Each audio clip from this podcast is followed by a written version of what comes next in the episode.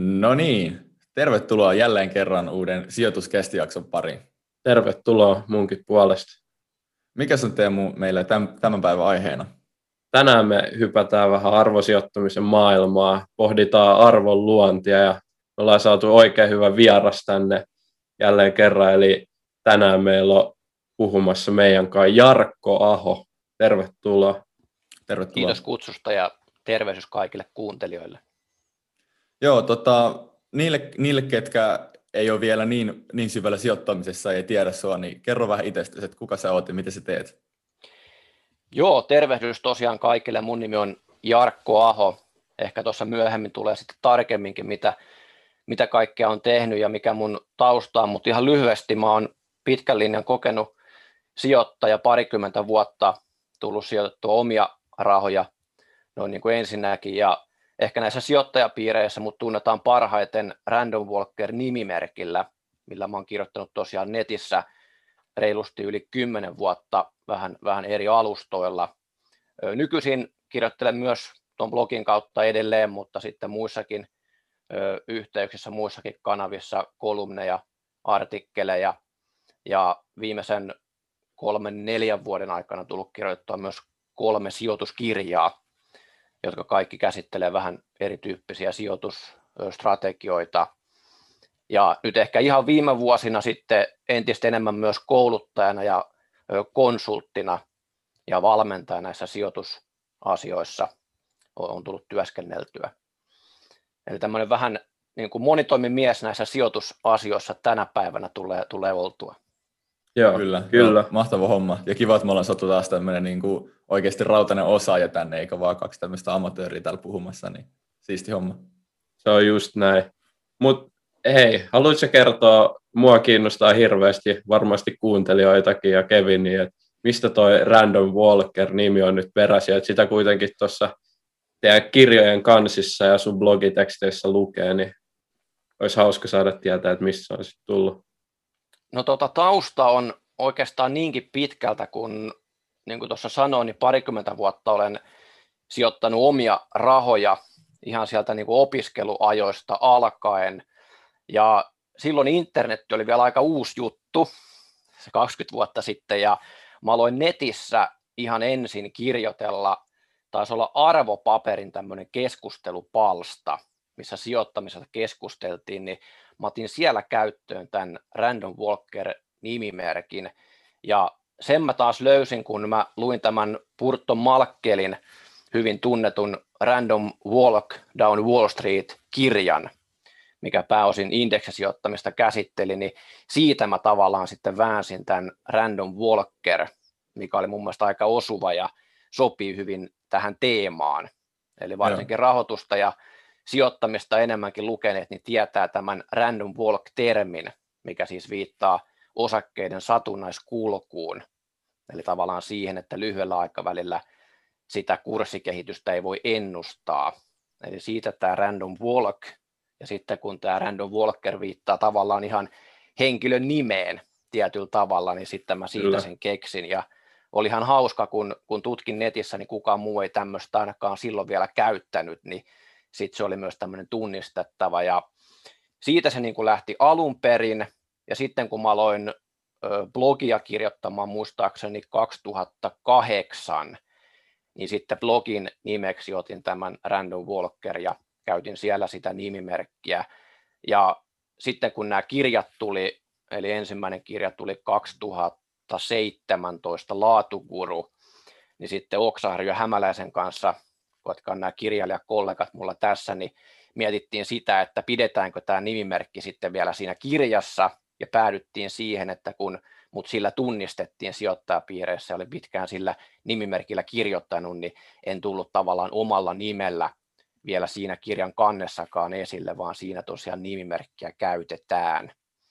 Mutta sitten tuossa niin oikeastaan, milloin tulin omalla nimellä julkisuuteen, niin tietysti näiden kirjaprojektien kautta esittelytilaisuuksissa ja haastatteluissa ja sitten lehdissä myöhemmin, niin sitten mun oikea nimimerkki pikkuhiljaa alettiin yhdistämään, tai oikea nimi alettiin yhdistämään tähän nimimerkkiin.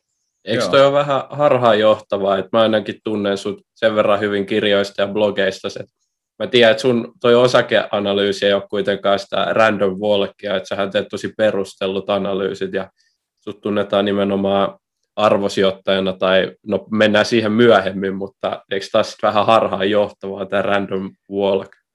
Tietyllä tavalla joo, oot ihan oikeassa ja tuosta on multa kysytty aikaisemminkin, mutta tota, en tiedä kuinka tarkkaan mennään mun sijoitusuran alkuaikoihin tässä, mutta mä itse asiassa aloitin sijoittamisen indeksisijoittajana.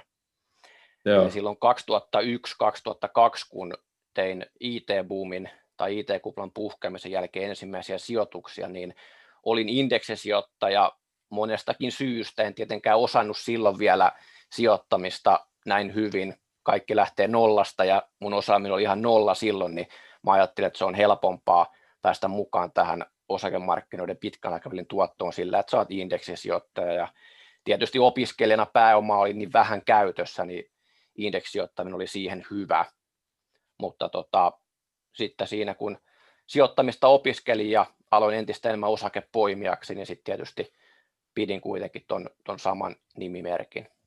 Joo, pitäisikö Teemu meidänkin keksiä jotkut nasevat nimimerkit, niin ehkä tämä meidän sijoitusura lähtisi tästä kovempaan nousuun. Kyllä, kyllä ihan varmasti pitäisi. Saataisiin mekin jotain nostetta jostain kyllä. siitä nimestä. Kyllä. Sä sanoit, tuota, Jarkko, että sulla alkoi indeksejä tämän sun sijoitusuran, niin mistä alun perin syttyi se kipinä niin kuin sijoittamista kohtaan ylipäätänsä? Mm, hyvä kysymys ja tota, mä oon sitäkin oikeastaan aina itsekin miettinyt ja miettinyt tai pyrkinyt palaamaan sinne omaan historiaan ja taustoihin, että mistä tämä niin kuin ihan alun perin on lähtenyt ja jos mä palaan ihan mun, mun niin kuin lapsuusaikoihin ja sinne kotitaustaan, niin mun perheessä ei ollut sijoittajia, vanhemmat ei sijoittanut, vanhemmat ei muutenkaan ollut yritysmaailmassa, että tavallaan se koko yrityskenttä oli mulle siinä mielessä vierasta, mutta mä olin aina pienestä pitäen tosi säästäväinen. Ja tavallaan semmoisen opin mä sain kyllä niin kuin kotoa ja vanhemmilta, että kannattaa olla säästäväinen ja kannattaa tehdä tosi paljon töitä. Tavallaan semmoinen kasvatus aina sitten oli, ja kun tota, sitä rahaa alkoi kesätöistä ja muista tämmöisistä projekteista jäämään yli jo ihan lapsena, niin mä muistan kyllä sen, että mä aina mietiskelin sitä, että onko näille rahoille jotain muuta käyttöä, jos niitä ei halua tuhlata tai kuluttaa johonkin tavallaan turhaan. Ja sitten niin kuin tämmöisen pohdiskelun kautta jossain tuolla mm, lukioaikoina, mä aloin sitten ehkä lukion loppupuolella vähän kiinnostumaan sijoittamisesta ja muutenkin entistä enemmän tämmöisestä niin kuin yritystoiminnasta ja ja, ja liiketoiminnasta. Ja nämä tavallaan myös tämmöiset pohdinnat, ei pelkästään se, että aloin sitten sijoittamaan tai niin kuin tutustumaan sijoittamiseen, mutta sai mut hakemaan opiskelemaan niin kuin tuotantotaloutta yliopistoon, missä on tietysti tämä talouspuoli puoli vahva, mutta sitten olin aina kiinnostunut myös matematiikasta ja fysiikasta, ja, ja lukiossa luin niitä paljon, niin tavallaan se, se niin kuin puolsi näitä insinööriopintoja sitten, ja ehkä se ihan viimeinen kipinä sijoittamiseen niin tuli armeijassa sitten, kun, kun tota, me muistetaan, tai, tai ketkä muistaa, ketkä ei, mutta elettiin sitä mm, IT-huumaa 90-luvun ihan loppua, ja Mä muistan armeijassa elävästi, kun mä lueskelin iltapäivälehtiä ja tuntui, että joka lehdessä oli joku sijoittaja kertomassa siitä, että kuinka hän teki itsestään miljonäärin osakkeella tosi nopeasti. Ja mm. sitten se oli semmoinen, kun vähän oli jo lukiossa tähän tutustunut, niin sitten se oli semmoinen viimeinen juttu, että mitä tämä sijoittaminen on. Ja sitten mä ostin sinne armeijaan Seppo Saarion tämän pörssiraamatun ja Vesa Puttosen vaurastuminen varten otettava vaihtoehtokirjan ja, ja luin sitten ne siellä. Ja sitten se oli semmoinen aha-elämys, että tämä, sijoittaminen on aika kova juttu. Ja ymmärsin tavallaan sen, että eihän sijoittaminen ole sitä, mitä lehtien palstalla – nämä nopeasti rikastuneet kertoo, vaan se on pitkäjänteistä, järjestelmällistä toimintaa, jossa sitten ennen pitkää vaurastuu, kun asiat tekee oikealla tavalla. Kyllä, kuulostaa aika tutulta, tutulta toi, että kaikki kertoo nyt, miten, miten tuli osakkeella nopeasti miljonääriksi. Niin. Joo, eli viitan tähän niin kuin nykyhetkeen, Kyllä. eikö niin? Kyllä. Joo, eli tässä on aika paljon semmoisia en nyt ainakaan tässä kohtaa ota vielä kantaa, että mikä markkinatilanne on, ehkä siihen palataan myöhemmin, mutta tota, onhan tässä paljon viitteitä ihan samoista jutuista, mihin mä törmäsin silloin 20 vuotta sitten. Kyllä. Otetaan innolla, että saadaan sun mielipide siihen vielä. Mutta toi tosiaan toi, mitä monet ajattelee, että ei välttämättä jaksa alkaa sijoittaa, koska sillä ei äkkirikastu. Ja sitten mä oon nähnyt paljon, missä nuoret puhuukaan, TikTokit tai Facebookin keskustelupalstat tai jotkut, niin moni on silleen, että no mitä mä teen tuolla rahalla, sitten kun mä oon 50 tai 40 jopa, niin mä, mä itse mietin sen silleen, että sitten kun mä oon itse se 40- ja 50-vuotias, mulla ei olekaan niitä säästöjä, ja ajattelenko mä vielä siinä vaiheessa, että no joo, että mitä jos nyt olisi millitilillä, että et, et niin kuin, ei se varmaan hyödyttäisi mua, että eihän mä nyt enää jaksa elää tämän ikäisenä. Sillä on vähän erikoinen tapa ajatella, että pitkäjänteistähän se on nimenomaan. Nimenomaan, ja on ihan samaa mieltä, ja sitten ehkä, ehkä vielä toikin, kun jotenkin tuntuu, että kaikki ajattelee, että tämä on niin mustavalkoista, että jos alat nuorena sijoittamaan ja säästämään, niin sä et muka pysty elämään.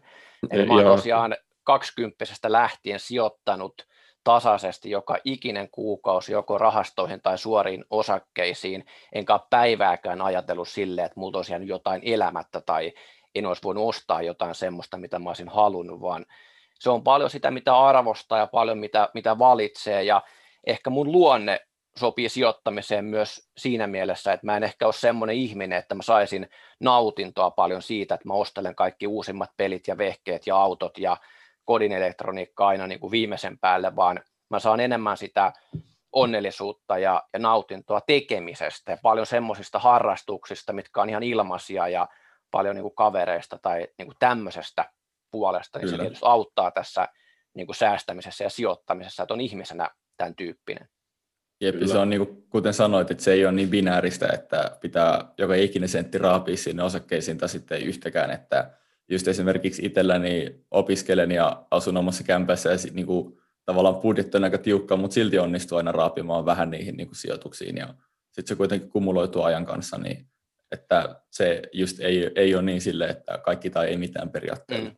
Kyllä, ja tavallaan vielä tuohon on pakko sanoa se, kun monesti kuulee näitä tekosyitä, että miksi et sijoita, niin sanotaan, että no ei ole rahaa sijoittaa, että mä aloitan sitten, kun mä oon töissä, tai sitten kun on päässyt ekaan työpaikkaan, niin se tekosyy on se, että no mä aloitan sitten, kun mun palkka on vähän korkeampi.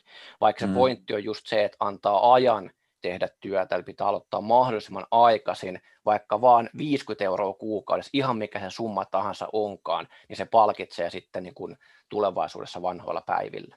Niin, eikö se pitäisi ajatella, että sitä suuremmalla syyllä, mitä vähemmän on nyt rahaa, niin sitä suuremmalla syyllä sijoita pitkäänteisesti. Kyllä, ju- juuri. Että sitten kun sä oot miljonääri, niin miksi et elä sitten vaikka mieluummin, että säästät nyt ja toivot, että se kantaa hedelmää sitten pitkälle. Just näin. Joo, tä- tästä tota, vähän jo niin kuin, tätä tietynlaista niin kuin säästämisen filosofiaa, niin päästään aika kauniilla aasinsillalla siihen, että mikä se on sitten Jarkko sun oma sijoitusfilosofia? taas niin kuin äärettömän hyvä kysymys ja niin kuin tiedätte, niin älyttömän laaja kysymys.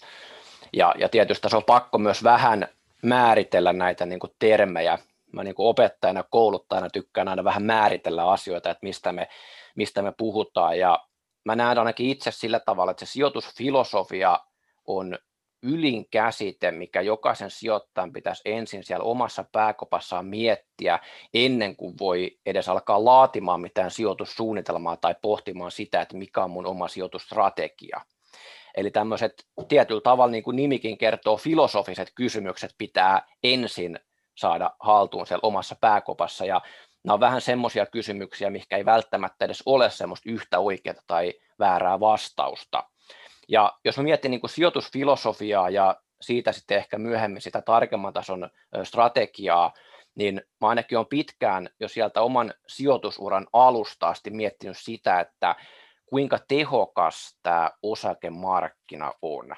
Ja se on ehkä se ensimmäinen kysymys, mikä jokaisen sijoittajan pitäisi itselleen esittää, että uskooko siihen, että osakemarkkina on tehokas, ja jos uskoo, että se on tehokas, kuinka tehokas se on. Ja tästä me päästään nyt siihen valintaan, minkä mä tein silloin alussa, että mä ryhdyin ensin indeksisijoittajaksi, koska mä uskoin, että ainakaan niillä mun sen hetken kyvyillä ei ole mitään mahdollisuutta menestyä osakepoimijana, koska mä uskon, että markkinat on, on kuitenkin sen verran tehokkaat. Ja, ja ehkä niille kuuntelijoille, jotka ei tiedä, niin kuin, mitä tämä markkinatehokkuus käsitteenä tarkoittaa, niin ihan lyhyesti se on tavallaan tämmöinen teoreettinen viitekehys sille ja semmoinen oletus, että osakkeiden hinnat heijastelee jatkuvasti kaikkea relevanttia informaatiota. Ja jos tämä pitäisi aidosti paikkaansa, niin silloinhan kaikkien kannattaisi olla indeksisijoittajia. Mutta sitten kun mä opiskelin sijoittamista ja kävin sitä sitten pikkuhiljaa myös itse tekemään osakepoiminnan kautta, niin mun ajatus alkoi muuttumaan siihen suuntaan, että vaikka yleensä ja valtaosin markkinat on lähes tehokkaat, niin aina silloin tällöin eri markkinoilla löytyy semmoisia ajanjaksoja, milloin se markkina on oikeastaan kaikkea muuta kuin tehokas. Ja tavallaan tämmöistä ajattelua sitten hyödyntämällä mä huomasin, että sillä osakepoiminnalla, jos sen tekee järkiperusteisesti, niin voi saavuttaa mm, markkinoilta parempaa tuottoa. Ja nyt se mun niin filosofia nykypäivänä perustuu tähän osakepoimintaan hyvin pitkälti. Ja niin kuin mä sanoin, mä aloitin indeksisijoittajana, mä en ole luopunut mun indeksisijoituksesta, mä oon pitänyt kaikki ne indeksirahastot, mitä mulla on sieltä 20 vuoden takaa ollut, ja vielä nykypäivänäkin mä teen sitä, että jos markkinalla ei ole semmoisia houkuttelevia tilaisuuksia, että osakkeita kannattaa poimia, niin mä laitan tasaisesti indeksi ja, ja ETF-rahastoihin, mä teen sitä edelleenkin. Mutta sitten aina, kun markkinoilta löytyy joku tämmöinen joko makrotalouden tilanne, että kaikki osakkeet laskee, silloin tietysti löytyy enemmän niitä houkuttelevia kohteita, tai jos mä tunnistan, että joku yksittäinen yhtiö, mikä on mun kiikarissa laadukas, hyvä yhtiö, jostain syystä laskee, siellä voi olla joku yhtiökohtainen väliaikainen ongelma tai jotain muuta, niin silloin mä pyrin hyödyntämään aina tämmöiset tilanteet osakepoimijana. Joo, itse asiassa Teemu, Teemu ja minä ollaan mietitty tuota aika paljon, että molemmat aloitettiin indekseillä ja sitten niin siirryttiin tähän osakepoimintaan, että onko se joku tämmöinen niin välimuoto se oikea vaihtoehto vai pitääkö olla all in jossain toisessa. Ja tämä oli aika mielenkiintoinen pointti, että tavallaan silloin kun ei ole fiksuja osakepoimintoja, niin sitten vaan laittaa rahaindeksi ja kuitenkin se tekee siellä töitä sua varten. Toi on itse asiassa hyvä pohdinta, mitä mä oon myös itse tehnyt, koska tämähän on nyt sitä tiettyä riskin hajauttamistakin, mitä mä teen, niin se on aina tietty trade-offi, että nyt katsoo jälkeenpäin, munhan olisi kannattanut olla pelkästään osakepoimia, koska mä oon tehnyt indeksi parempaa tuottoa. Mähän on Joo. hävinnyt tuotossa, kun mulla on myös indekseissä, mm. mutta mähän etukäteen voinut tietää sitä, että onko mä hyvä vai, vai huono osakepoimia. Eli se on tavallaan mulla vielä edelleen riskin hajautusta, että jos jostain syystä mä en enää osaisi tehdä osakepoimintaa, niin silti se indeksituotto, mä varmistan tavallaan sen koko ajan. Ja, Eli se on kyllä, riskin kyllä. hajautusta käytännössä.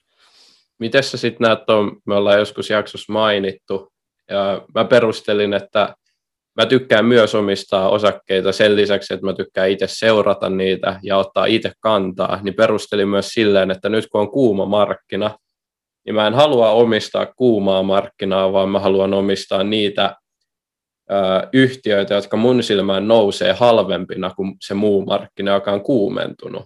Niin sitten tämähän on tietysti erilainen näkökulma kuin mitä sä oot ottanut tuohon, niin onko sinulla tällaiseen mietteeseen jotain ajatusta?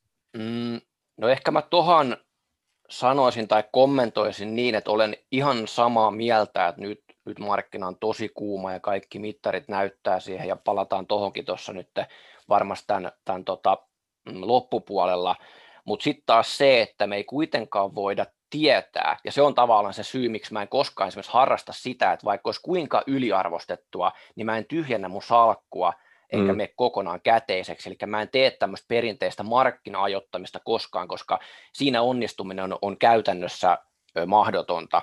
Eli vaikka osakkeet on kalliita, niin mehän ei voida tietää, että kuinka kalliiksi ne vielä menee. Mm, ja mäkin olen varmaan kaksi vuotta puhunut, että kohta romahtaa ja kupla puhkeaa, mutta saattaa olla, että menee vielä viisi vuotta. Ja sitten me nähdään joku droppi, ja saattaa olla, että sen ö, kuplan puhkemisen jälkeen me ollaan vielä ylemmällä tasolla, mitä me ollaan tällä hetkellä. Eli koska tämä peli on niin älyttömän vaikeaa, niin mä tavallaan turvaan sen, että mä oon koko ajan markkinalla mukana niiden indeksirahastojen kautta, ja sitten sen ylituoton mä pyrin tekemään osakepoiminnalla, mutta vaan semmoisissa paikoissa, kun oikeasti on, on hyvä paikka.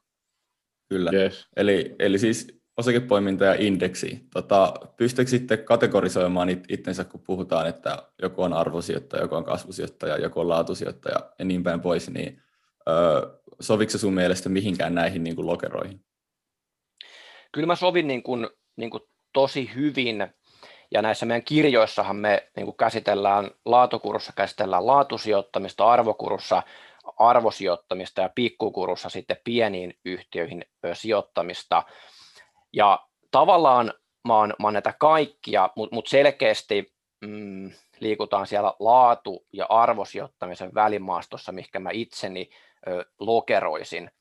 Mä, mä vähän karsastan semmoista niin kuin selkeää jakoa sille, että nyt joku sanoo, että mä oon arvosijoittaja tai joku sanoo, että mä oon laatusijoittaja, koska sitä ei nyt ihan välttämättä niin kirjaimellisesti kannata aina itseään määritellä, vaan mäkin pyrin aidosti hyödyntämään kaikkia tilaisuuksia markkinoilla, kun, kun niin kuin hyvää yritystä saa, saa riittävän edullisella hinnalla. Se on niin kuin se peruslähtökohta. Mutta mut tuosta tota, määritelmästä me päästään siihen, että mä pyrin etsimään markkinoilta hyviä laadukkaita yhtiöitä, mutta en, en tavallaan kuitenkaan ole valmis maksamaan niistä huippuyhtiöistä mitä tahansa hintoja. Ja mä ehkä joudun tekemään semmoisen niin trade-offin, että mä en oikein pysty ostamaan mitään Googlen tai, tai Applen tai Amazonin kaltaisia absoluuttisesti niin kuin maailman laadukkaimpia yhtiöitä, koska niiden hinnat on liian kalliita. Niin tässä päästään siihen, että mä joudun enemmän katselemaan tämmöisiä perinteisempiä toimialoja, mitkä ei välttämättä ole niin muodikkaita, mutta kuitenkin semmoisia aloja, mitkä on niin riittävän hyviä, semmoisia aloja, millä yhtiöt pystyy luomaan kilpailuetua, ja tämmöisiltä ehkä vähän perinteisemmiltä toimialoilta pyrin löytämään ne markkinan parhaat ja toimialan parhaat yritykset, ja, ja. sitten kun mä katson, että se hinta pörssissä tippuu sen mun turvamarkkinaalin verran tarpeeksi niin kuin matalaksi, niin silloin mä niitä ostan. Ja siinä tulee tavallaan se arvosijoittamisen ö, kulma. Eli tosi Kyllä. vaikea sanoa, että onko mä enemmän laatusijoittaja vai arvosijoittaja, mutta mä alkanut itse puhumaan tämmöisestä, tämmöisellä käsitteellä kuin moderni arvosijoittaja, mikä viitataan myös tuossa meidän arvokurukirjassa. Okei, okay. eli kuitenkin se turvamarkkina löytyy mieluummin sieltä niin kuin matalien arvostuskertoimen puolelta. Joo, kyllä se niin kuin selkeästi sinne menee, että tietysti niin kuin olisi ihannetilanne se, että sä löydät maailman parhaan yrityksen ja saat sen tosi halvalla, mutta semmoisia valitettavasti ei oikein löydy ja sen takia joutuu vähän tekemään semmoista vaihtokauppaa tässä, että ostaa riittävän laadukkaita yhtiöitä silloin, kun niitä oikeasti saa, saa kuitenkin halvalla. Se arvon määritys on ihan yksi keskeisimpiä vaiheita mun, mun sijoitusprosessissa, että vaikka olisi Joo. kuinka hyvä yhtiö, niin en ole tosiaan valmis maksamaan sitä mitä tahansa. Kyllä sä oot joskus maininnut tuosta, että sä, sun sijoitukset on usein sellaisia, mistä sä et kehtaa aluksi kertoa muille, mutta jos sitten otetaan Facebook, Apple ja Amazon, mistä varmasti jokainen voi sanoa, että siinä on oikeasti jokaisessa on laatua näissä firmoissa, mitä sitten, jos tällainen putoaa sinne PE15-kieppeille tai jotain, minkä sä koet arvokriteereilläkin? No sanotaanko, että ei nyt ihan mene arvokriteereihin, totta kai se olisi no-brainer silloin, mutta jos sanotaanko, että se putoaa Appleksi halvaksi vaikka PE22, mutta kuitenkaan ei ole siellä arvokriteereillä ainakaan niin kuin Grahamin kriteereillä, niin miten sitten tällaiset tilanteet, hyödynnät sä näitä? Hyödynnän ehdottomasti ja oikeastaan tuommoisessa tilanteessa oltaisiin siinä ihan mun ö, sijoitustrategian ytimessä.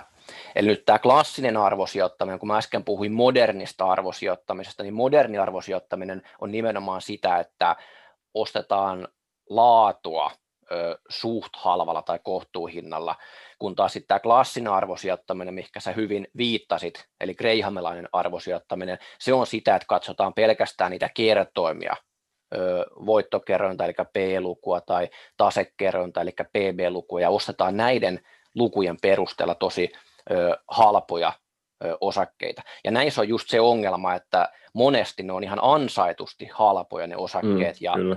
Niillä ei ole tavallaan mitään tulevaisuuden potentiaalia, ja ne ei kasva, ja sitä kautta sijoittajan tuotto jääkin heikommaksi. Mutta nyt just tässä mun lähestymistavassa mä en niinkään katso sitä pelkkää kerrointa, vaan siinä mun filosofiassa mä pyrin arvioimaan sen, että mikä on sen yrityksen liiketoiminnan suorituskyvyn perusteella ikään kuin tämmöinen hyväksyttävä arvostuskerro, vaikka PE-luku tai PB-luku, ja jos se kurssi laskee pörssissä semmoiselle tasolle, että sen hetken hinnalla laskettu PE-luku on matalampi kuin ikään kuin se hyväksyttävä kerro, niin silloinhan se on arvosijoitus sillä mun näkökulmalla, vaikka se ei olisi tämmöinen klassinen arvosijoitus, missä PE on 10 tai alle tai PB-luku on alle yksi. Eli mä en tämmöisiä Joo. metsästä, vaan selkeästi mulla ne kertoimet on, on kyllä korkeampia. Joo, ja kyllähän tuossa niin kuin nimenomaan modernissa arvosijoittamisessa niin etsitään niitä edullisia yhtiöitä, ja se on hyvin suhteellinen käsite, että sama jos me tuosta vaikka lenkkareita, niin yhdet lenkkarit voi maksaa 50 euroa, toiset 200 euroa, mutta jos ne 50 euron lenkkarit hajoaa ekana päivänä ja 200 euron lenkkarit kestää sulla monta vuotta, niin voihan ne toiset olla niin kuin halvemmat suhteessa niiden laatuun. Kyllä, just näin. Ja, ja tavallaan tästä päästään taas yhteen semmoiseen ehkä väärinkäsitykseenkin, mitä niin kuin markkinoilla on, niin kyllähän ihan jokainen sijoittaja haluaa ostaa mieluummin halvalla kuin kallilla. Että vaikka olisi tavallaan kasvusijoittaja, joka metsästää semmoisia tosi nopeasti kasvavia yhtiöitä, niin kyllähän kasvusijoittajakin ostaa niitä mieluummin halvalla kuin kalliilla. Kyllä. Eli tavallaan tämä arvosijoittamisen pitäisi olla tavallaan kaikkien sijoittajien siinä prosessissa mukana, tai sen arvon määrityksen pitäisi olla prosessissa mukana. Mutta sitten tietysti mietitään tämmöisiä hintaspekulantteja tai enemmän spekulatiivisia sijoittajia, niin siellä taas sillä arvonmäärityksellä ei ole väliä, koska se tavallaan tuotto tai tuoton tavoittelu perustuu vaan siihen, että ostetaan vaikka nyt tosi kallilla, mutta toivotaan, että joku maksaa huomenna vielä enemmän.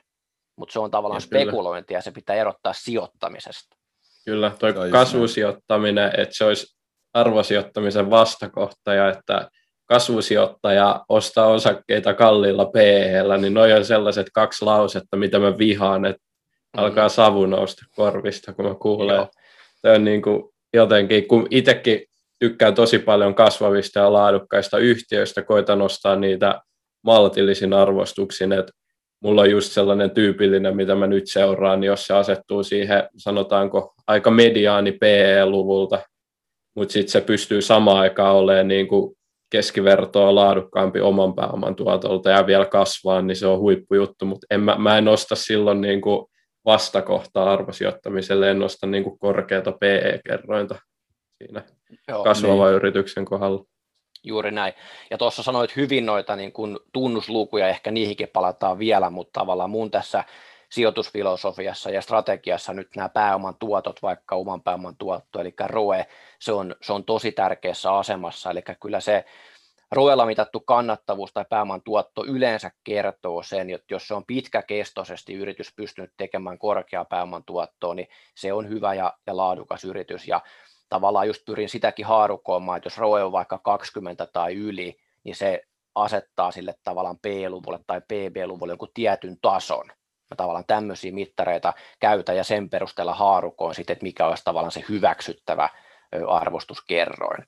Mutta sitten tietysti pakko todeta, että kun puhuttiin kasvuyhtiöistä, niin kyllä mä oon sen huomannut, että valitettavasti tällä mun strategialla ei kyllä haaviin tule tämmöisiä niin kuin semmoisia yhtiöitä, mitkä kasvaa 10 prosenttia tai 15 prosenttia, saatiin 20 prosenttia mm. vuodessa, koska se on niin älyttömän herkkä sille, että jos se kasvu jossain kohtaa hidastuu ja romahtaa, sitten se on tavallaan mulle niin riskinen juttu, että sitten se arvostus ja hinta pörssissä tippuu niin paljon, että mä en, mä en tämmöisiä riskejä oikein uskalla ottaa. Et mä oon kuitenkin semmoinen aika, niin kuin jos osakemiehestä puhutaan, niin varovainen. Joidenkin mielestä osakesijoittaminen on tosi riskinotto, että siinä mielessä ollaan kaikki riskinottajia totta kai, mutta jos puhutaan osakesijoittajien kentässä, niin kyllä mä oon niin kuin hyvin varovainen sijoittaja. Joo, tota, mulle tuli mieleen, kun sä tuossa aiemmin mainitsit, että sä oot tavallaan vähän kuullut monen eri kategoriaan. Ja mun mielestä oli tietyllä lailla tosi hyvin sanottu, koska kun mietitään, että me kuitenkin kilpaillaan aika paljon ihan niin kuin ammattisijoittajia vastaan, niin kuin yksityissijoittajat, ja sitten jotkut miettii, että, no, että miten, miten niitä ammattisijoittajia voi oikein voittaa, että ne on fiksuja kavereita ja niillä on hirveä määrä niin kuin, tota, tutkimusta ja kaikkea niiden niin kuin mielipideiden tukena, mutta se, mitä kaikkia välttämättä miettii, että niillä on hirveän tarkat rajoitus niin viitekehykset, miten ne voi sijoittaa esimerkiksi vaikka tarpeeksi pieniin tai tarpeeksi suuriin yhtiöihin tietyillä toimialoilla. Ja se antaa vähän niin kuin yksityissijoittajille aika paljon etua, jos me ei rajata itteemme hirveän tarkoin viitekehyksiin. Tota, onko sinulla tästä tai niin kuin miettiä, että onko pohtinut tätä aikaisemmin? On, on niin kuin pohtinut ja taas erittäin, erittäin hyvä pointti. Ja tästä päästään niin kuin myös siihen, mitä mä aina välillä niin kuin en nyt tiedä kritisoi, mutta niin kuin nostan esille, kun aina sanotaan, että no eihän yksityissijoittaja, piensijoittaja voi voittaa indeksiä, koska ei ammattisalkun hoitajatkaan sitä yleensä tee. Eli tämä on se perus, perusväite, mikä tutkimuksilla todistetaan, että kyllä aktiivinen salkun hoitaja, niin se useimmiten häviää sille indeksille, mutta mun mielestä se johtuu nimenomaan tosta, mitä sä nostit esille, eli niillä ammattisalkun hoitajilla rahaston hoitajilla on tosi paljon sääntöjä tai tarkkoja kriteereitä tavallaan, minkä puitteissa heidän pitää toimia. Ja tavallaan toinen niin kuin ammattisalkunhoitajan tuottoja heikentävä tekijä on tietysti se, että hän sijoittaa tavallaan sen mukaan, mitä ne asiakkaat toimii. Eli jos asiakkaat käy laskumarkkinassa vetämään rahojaan pois, niin salkunhoitajan on tavallaan pakko myydä. Niin sen takia niin kuin sen perusteleminen, että osakepoiminta ei kannata, niin sitä ei voi tehdä sellä, että vertaa indeksituottoa näiden ammattirahastonhoitajien tuottoihin. Kyllä. Ja, ja tavallaan tästä me päästään just, just nimenomaan siihen, että mä oon mieluummin osakepoimia itsenäisesti, kun antaisin rahoja aktiiviselle salkunhoitajalle, mikä tekisi mun puolesta sitä, sitä osakepoimintaa. Jep, kyllä, kyllä. Eikö noihin, noihinhan pätee myös se, että ne kulut, on usein isot. Ja sitten musta tuntuu, että noissa tutkimuksissa ei ikinä mainita sitä, että no joo, että ammattisijoittajalla oli toi kahden prosentin kulu, että se vaikuttaa siihen rahaston tuottoon. Ja kun me tiedetään, että pitkällä aikavälillä se voi syödä 50 prosenttia siitä tuotosta, niin onhan se todella epäreilu tilanne alkaa tuota vertaa ja sitten levittelee tuolla, että ei teidän kande ostaa osakkeita, että ei nämä ammattilaisetkaan osaa. Niin Kyllä, se on, se on niin kuin just näin, eli yksi prosentti, kaksi prosenttia niin kuin erittäin hyvin sanoit, että vaikka se tuntuu nyt tosi pieneltä tavallisen sijoittajan maksaa rahastosta yhden prosentin palkkio, niin eihän se ole mitään, mutta kun se korkoa korolle kumuloituu 30, 40, 50 vuotta, niin me puhutaan ihan älyttömän kovista, kovista summista. Ja ehkä vielä yksi, minkä mä nostaisin esille tuossa, kun verrataan nyt meidän niin kuin piensijoittajien ja yksityissijoittajien mahdollisuuksia rahastonhoitajia vastaan, niin yleensä ne rahaston hoitajat toimii kuitenkin aika lyhytjänteisesti. Mä en oikein tiedä, mistä se johtuu. Se voi johtua just nimenomaan siitä, että ne yksityissijoittajat, rahastosijoittajat taustalla on lyhytjänteisiä ja nopealla temmolla menee myymään, jos markkinoilla tapahtuu jotain, jotain pahaa. Niin yksi tämmöinen selkeä etu meille yksityissijoittajille on se pitkäjänteisyys. Ja mä oon tottunut käyttämään tämmöistä termiä kuin aika-arbitraasi. Ja mä tavallaan viittaan tällä siihen, että jos nyt katsotaan tutkimuksia, niin koko ajan niin kuin ammattisijoittajien rahastojen salkkujen kiertonopeudet, ne tulee koko ajan alas, mikä tarkoittaa sitä, että olisiko nykypäivänä, jos katsotaan keskimääräisen rahastosalkun, niin alle vuoden pitoaika on yksittäisellä osakkeella. Ja sehän on, kun puhutaan sijoittamista, ihan älyttömän lyhyt aika. Ja tämä tarkoittaa oikeasti sitä, että jos meille tulee joku laskumarkkina, niin kyllä ne rahastot menee pikemminkin myymään ne osakkeet kuin ostamaan lisää. Ja nyt me piensijoittajat, yksityissijoittajat voidaan hyödyntää sitä, että ei meidän tarvitse myydä osaketta pelkästään sen takia, että se kurssi on laskenut, vaan voidaan ostaa niitä hyviä yhtiöitä koko ajan lisää, kun se hinta tulee alas. Ja tavallaan tämmöiseen etuun niin se meidän homma pitkälti perustuu. Kyllä, joo. Tota, sitten mua kiinnostaa, kun aika paljon ollaan tiputeltu tota arvosijoittamistermiä tässä, ja onko sulla jotakin tiettyjä tämmöisiä niin idoleita sijoitusmaailmaan liittyen tai ihmisiä, kenet sä oot ottanut erityisen paljon inspiraatiota? Mm, on, on tavallaan paljonkin, mä en tiedä onko idoli nyt oikea termi, mutta tota, mä, mä luen siis tosi paljon sijoituskirjallisuutta. Toki silloin kun aloittelin, niin mä luin niin kuin, kyllä kaiken mahdollisen ihan sijoitusoppaista ja niin kuin rahoituksen oppikirjoista, mitä vaan käsiini sain, mutta siis nykypäivänäkin mä, mä luen tosi paljon ja sen takia vuosien saatossa on törmännyt tosi moniin sijoitusnimiin, ketä on sitten alkanut seuraamaan myöhemminkin ja paljon, jos, jos netissä tulee haastatteluja tai muita tämmöisiltä tietyiltä henkilöiltä, niin pyrin kyllä kaikki katsomaan, jos vaan silmiin osuu. Mm, tietysti silloin, kun mä aloitin parikymmentä vuotta sitten, niin indeksisijoittaja, niin John Bogle on, on tietysti semmoinen, eli tavallaan indeksisijoittamisen tai maailman ensimmäisen indeksirahaston perustaja, Burton Malkeli, viitatin tähän hänen kirjaansa, häntä niin kuin seurasin silloin paljon, mm, indeksiottamisen puolelta, en tiedä onko teille tuttuja, mutta tämmöinen kaveri kuin Larry Svedrow esimerkiksi, Rick Ferri oli, oli niihin aikoihin ja on nykypäivänäkin tunnettu tuolla niin kuin sijoitusneuvonnan parissa Jenkeissä. William Bernstein oli yksi tämmöinen kaveri, mitä mä paljon luin silloin niin kuin parikymmentä vuotta sitten ja toki edelleenkin seuraan näiden kaikkien sanomisia.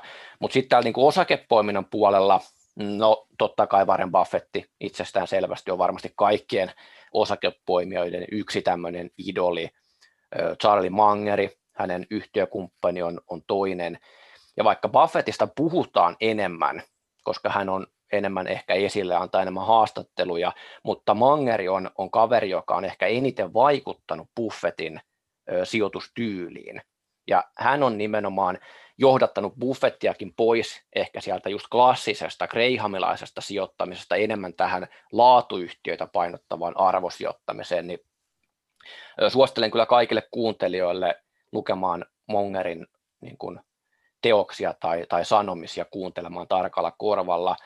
Mm, Sitten ehkä jotain henkilöitä, mitkä ei ole niin tuttuja, mm, esimerkiksi Seth Klarman, no toki hänkin on sijoittajapiirissä tosi tuttu, ja niin kuin häneltä ehkä on saanut tätä turvamarginaalikäsitettä, toki Benjamin Grahamikin siitä aikoinaan puhu, mutta Seth Klarman hyödyntää sitä tosi tarkasti ja käyttää tosi isoa turvamarginaalia.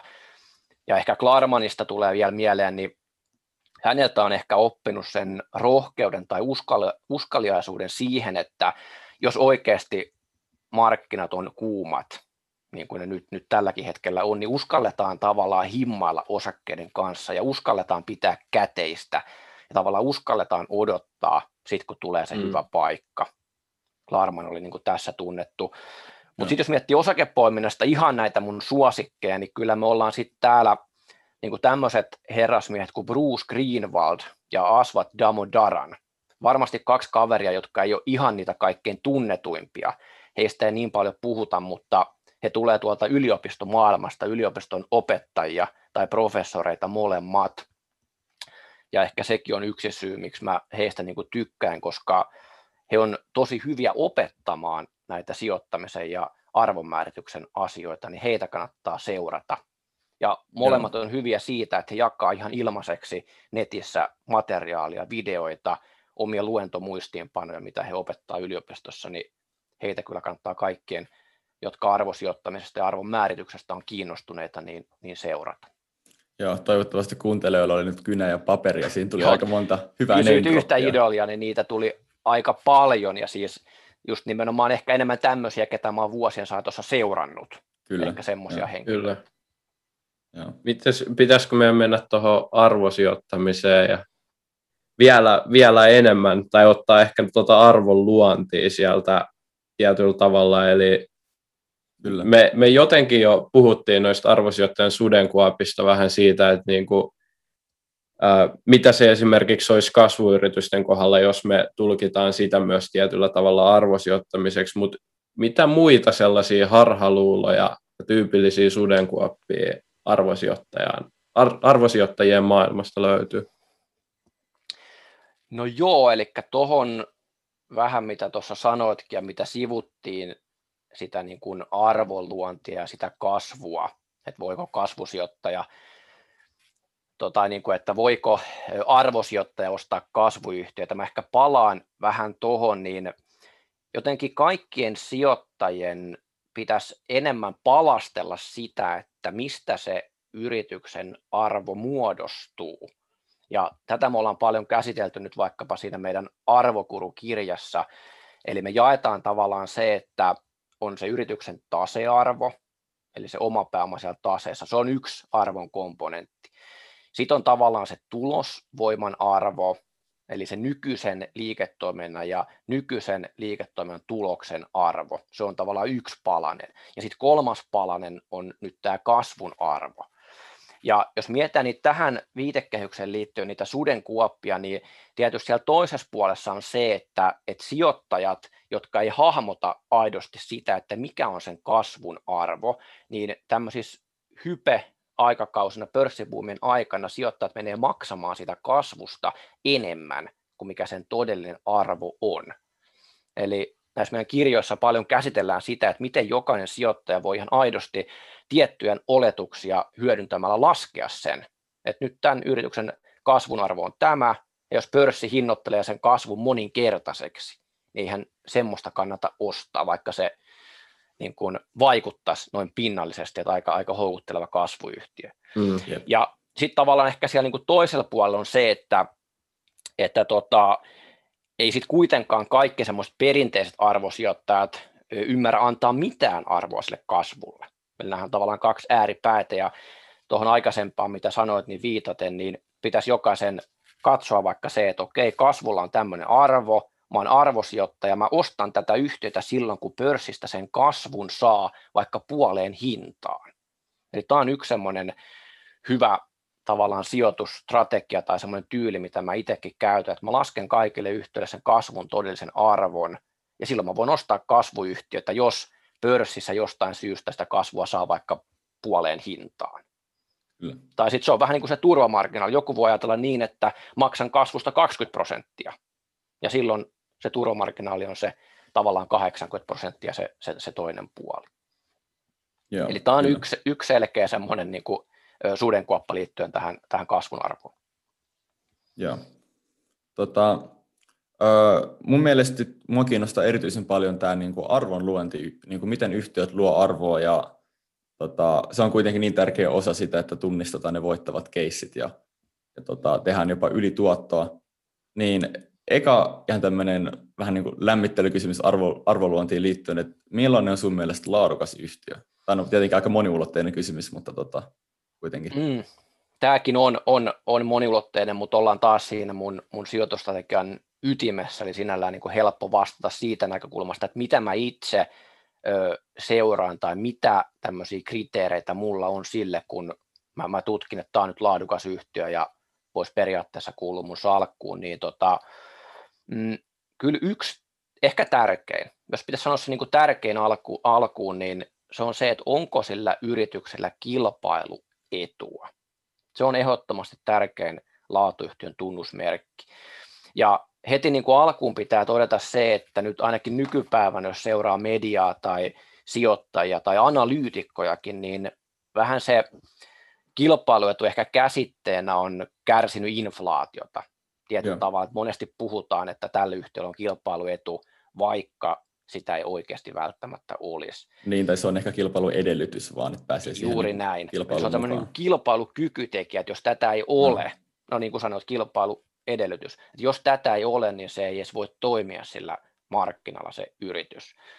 Eli monesti kuulee vaikka sitä, että tällä yrityksellä on hyvät tuotteet, niin hyvät tuotteet, että ne tuotteet on se kilpailuetu. Toki jos se perustuu johonkin poikkeavaan teknologiaan tai vastaavaan, silloin se voi, voi olla, mutta pelkästään hyvät tuotteet tai työntekijät on sitoutuneita, niin se ei ole tavallaan kilpailuetu, koska se on kopioitavissa. Eli Kyllä. mulle kilpailuetu on aina sitä, että onko sillä yrityksellä aidosti jotain semmoista, mitä muut ei voi ainakaan kovin helposti kopioida. Ja sen kilpailuetu tekijän pitää olla semmoinen, että se suojelee sitä yritystä, luo vähän niin kuin vallihaudan sen yrityksen ympärillä, että uudet tulokkaat ei pääse sinne markkinalle. Silloin se on aidosti kilpailuetu. Ja jos tämmöisiä löytyy, niin aina kiinnostunut siitä yrityksestä, kunhan se, se, se hinta tippuu riittävän alas. Ja Kyllä. pakko sanoa heti tähän alkuun vielä, kun kilpailusta puhutaan, niin toinen syy, miksi mä en mielellään sijoita korkean teknologian yhtiöihin, niin on se, että mä en oikein osaa arvioida, että kuinka pitkäkestoisia teknologiayhtiöiden kilpailuedut on, koska se toimiala muuttuu niin nopeasti ja saattaa olla, että joku uusi teknologia syrjäyttää vanhan teknologian ja se kilpailuetu katoaa. Ja niin, tämä on se toinen kyllä. syy, miksi mä mieluummin sijoitan perinteisempiin yrityksiin, jossa se kilpailu että on kestynyt 20, 30, 45 vuotta, 50 Joo. vuotta. Miettii voi tavallaan mitä, olettaa, että se jatkuu. Miettii, miettii vaikka, mitä Nokialle on käynyt, ja se oli tota, aikamoinen niin kuin, kruunun jalokivi, ja sitten niin kuin tällä tekki-alalla, niin aika nopeasti kyllä pyyhkästiin pois maailmankartalta. Kyllä. Eli kaikille hyvin tunnettu esimerkki, kun taas vastakohtana vaikkapa joku Coca-Cola. No, no kaikki tietää, että heillä on kilpailuetuna brändi, ja se on ollut aika monta kymmentä, sataa vuotta, ja ihan varmasti on Kyllä. myös yhtä kauan tulevaisuudessa. Jep. Tota, äh, haluatko vähän määrittää konkreettisemmin, että minkälaisia erilaisia kilpailuetuja lyhyesti sun mielestä mm-hmm. yhtiöllä voi olla? Joo, eli paria tuossa jo sivuttiinkin, että se periaatteessa voi olla teknologia, eli jos yritys on niin monta vuotta edellä teknologiassa jotain muita yrityksiä, ja yleensä tämä liittyy siihen, että se yritys panostaa tuotekehitykseen niin paljon, ja tätä sijoittajatkin voi seurata, että jos jollakin yrityksellä on nyt hyvä teknologia, jos se panostaa tuotekehitykseen, niin todennäköisesti se, se etumatka säilyy. Brändi tuli äsken esille. Brändi on yksi mun mielestä parhaita kilpailuedun lähteitä, koska se on yleensä pitkäkestoinen. Toki Nokia on tässä kanssa esimerkki siitä, että myös sen brändin voi, voi tavallaan menettää. Sitten jos miettii vähän vastaavan tyyppisiä aineettomia tekijöitä, niin kuin brändihän on aineeton tekijä, niin yrityskulttuuri tulee niin kuin melkein aina ensimmäisenä mieleen, ja toki meille sijoittajille se on ihan älyttömän vaikea arvioida, että onko jollain yrityksellä semmoinen yrityskulttuuri, mikä tuo etumatkaa suhteessa kilpailijoihin. Mutta niin yrityskulttuuri, mä tarkoitan ihan tavallaan niitä sisäisiä tekijöitä siellä yrityksessä, että ajatteleeko se johto omistajalähtöisesti, asiakaslähtöisesti, miten työntekijöitä arvostetaan. Jos siellä on tämmöinen positiivinen kulttuuri, se totta kai näkyy hyvinä työsuorituksina, se näkyy asiakkaille, saada asiakkaista tyytyväisiä, uskollisia, sitä kautta omistajatkin saa voittonsa. Eli tämmöisillä mm. tekijöillä viittaan niin siihen kulttuuriin. Ja no miten me voidaan sijoittaa sitten arvioida sitä, johdon viestintä, miten johto puhuu yhtiöstään. Jos sä tunnet jotain työntekijöitä siitä yrityksestä, niin keskustele heidän kanssa, minkälainen fiilis heillä on omasta ö, yrityksestään. Kaikki niin kuin tämän tyyppiset ehkä jutut niin kuin vois kertoa siitä. Ja mm. mä oon monesti huomannut, tämä on tietysti yleistys, mutta niin kuin monesti on huomannut, että jos se mm, omistuspohja on joko perheyhtiö tai muuten, että siellä on kasvollinen omistaja, eikä instituutioomistusta, niin yleensä silloin se kulttuuri on parempi. Ja se on semmoinen pitkäjänteinen ja tavallaan aidosti mietää niitä omistajien pitkän aikavälin tavoitteita. Se on, se on aina hyvä juttu. Joo, totahan ei ihan hirveän helposti erota, että niin kuin sanoit, että se on tosi vaikeaa ja mikä itsellä on auttanut, että on joissakin omissa omistuksissa niin havainnut sen kilpailuetuna, niin on ihan vaan se, että niitä tutkii vaan tosi kauan ja että sä oot mukana siinä keisissä tosi kauan, ja sitten se alkaa pikkuhiljaa muodostua semmoinen kokonaiskuva siitä.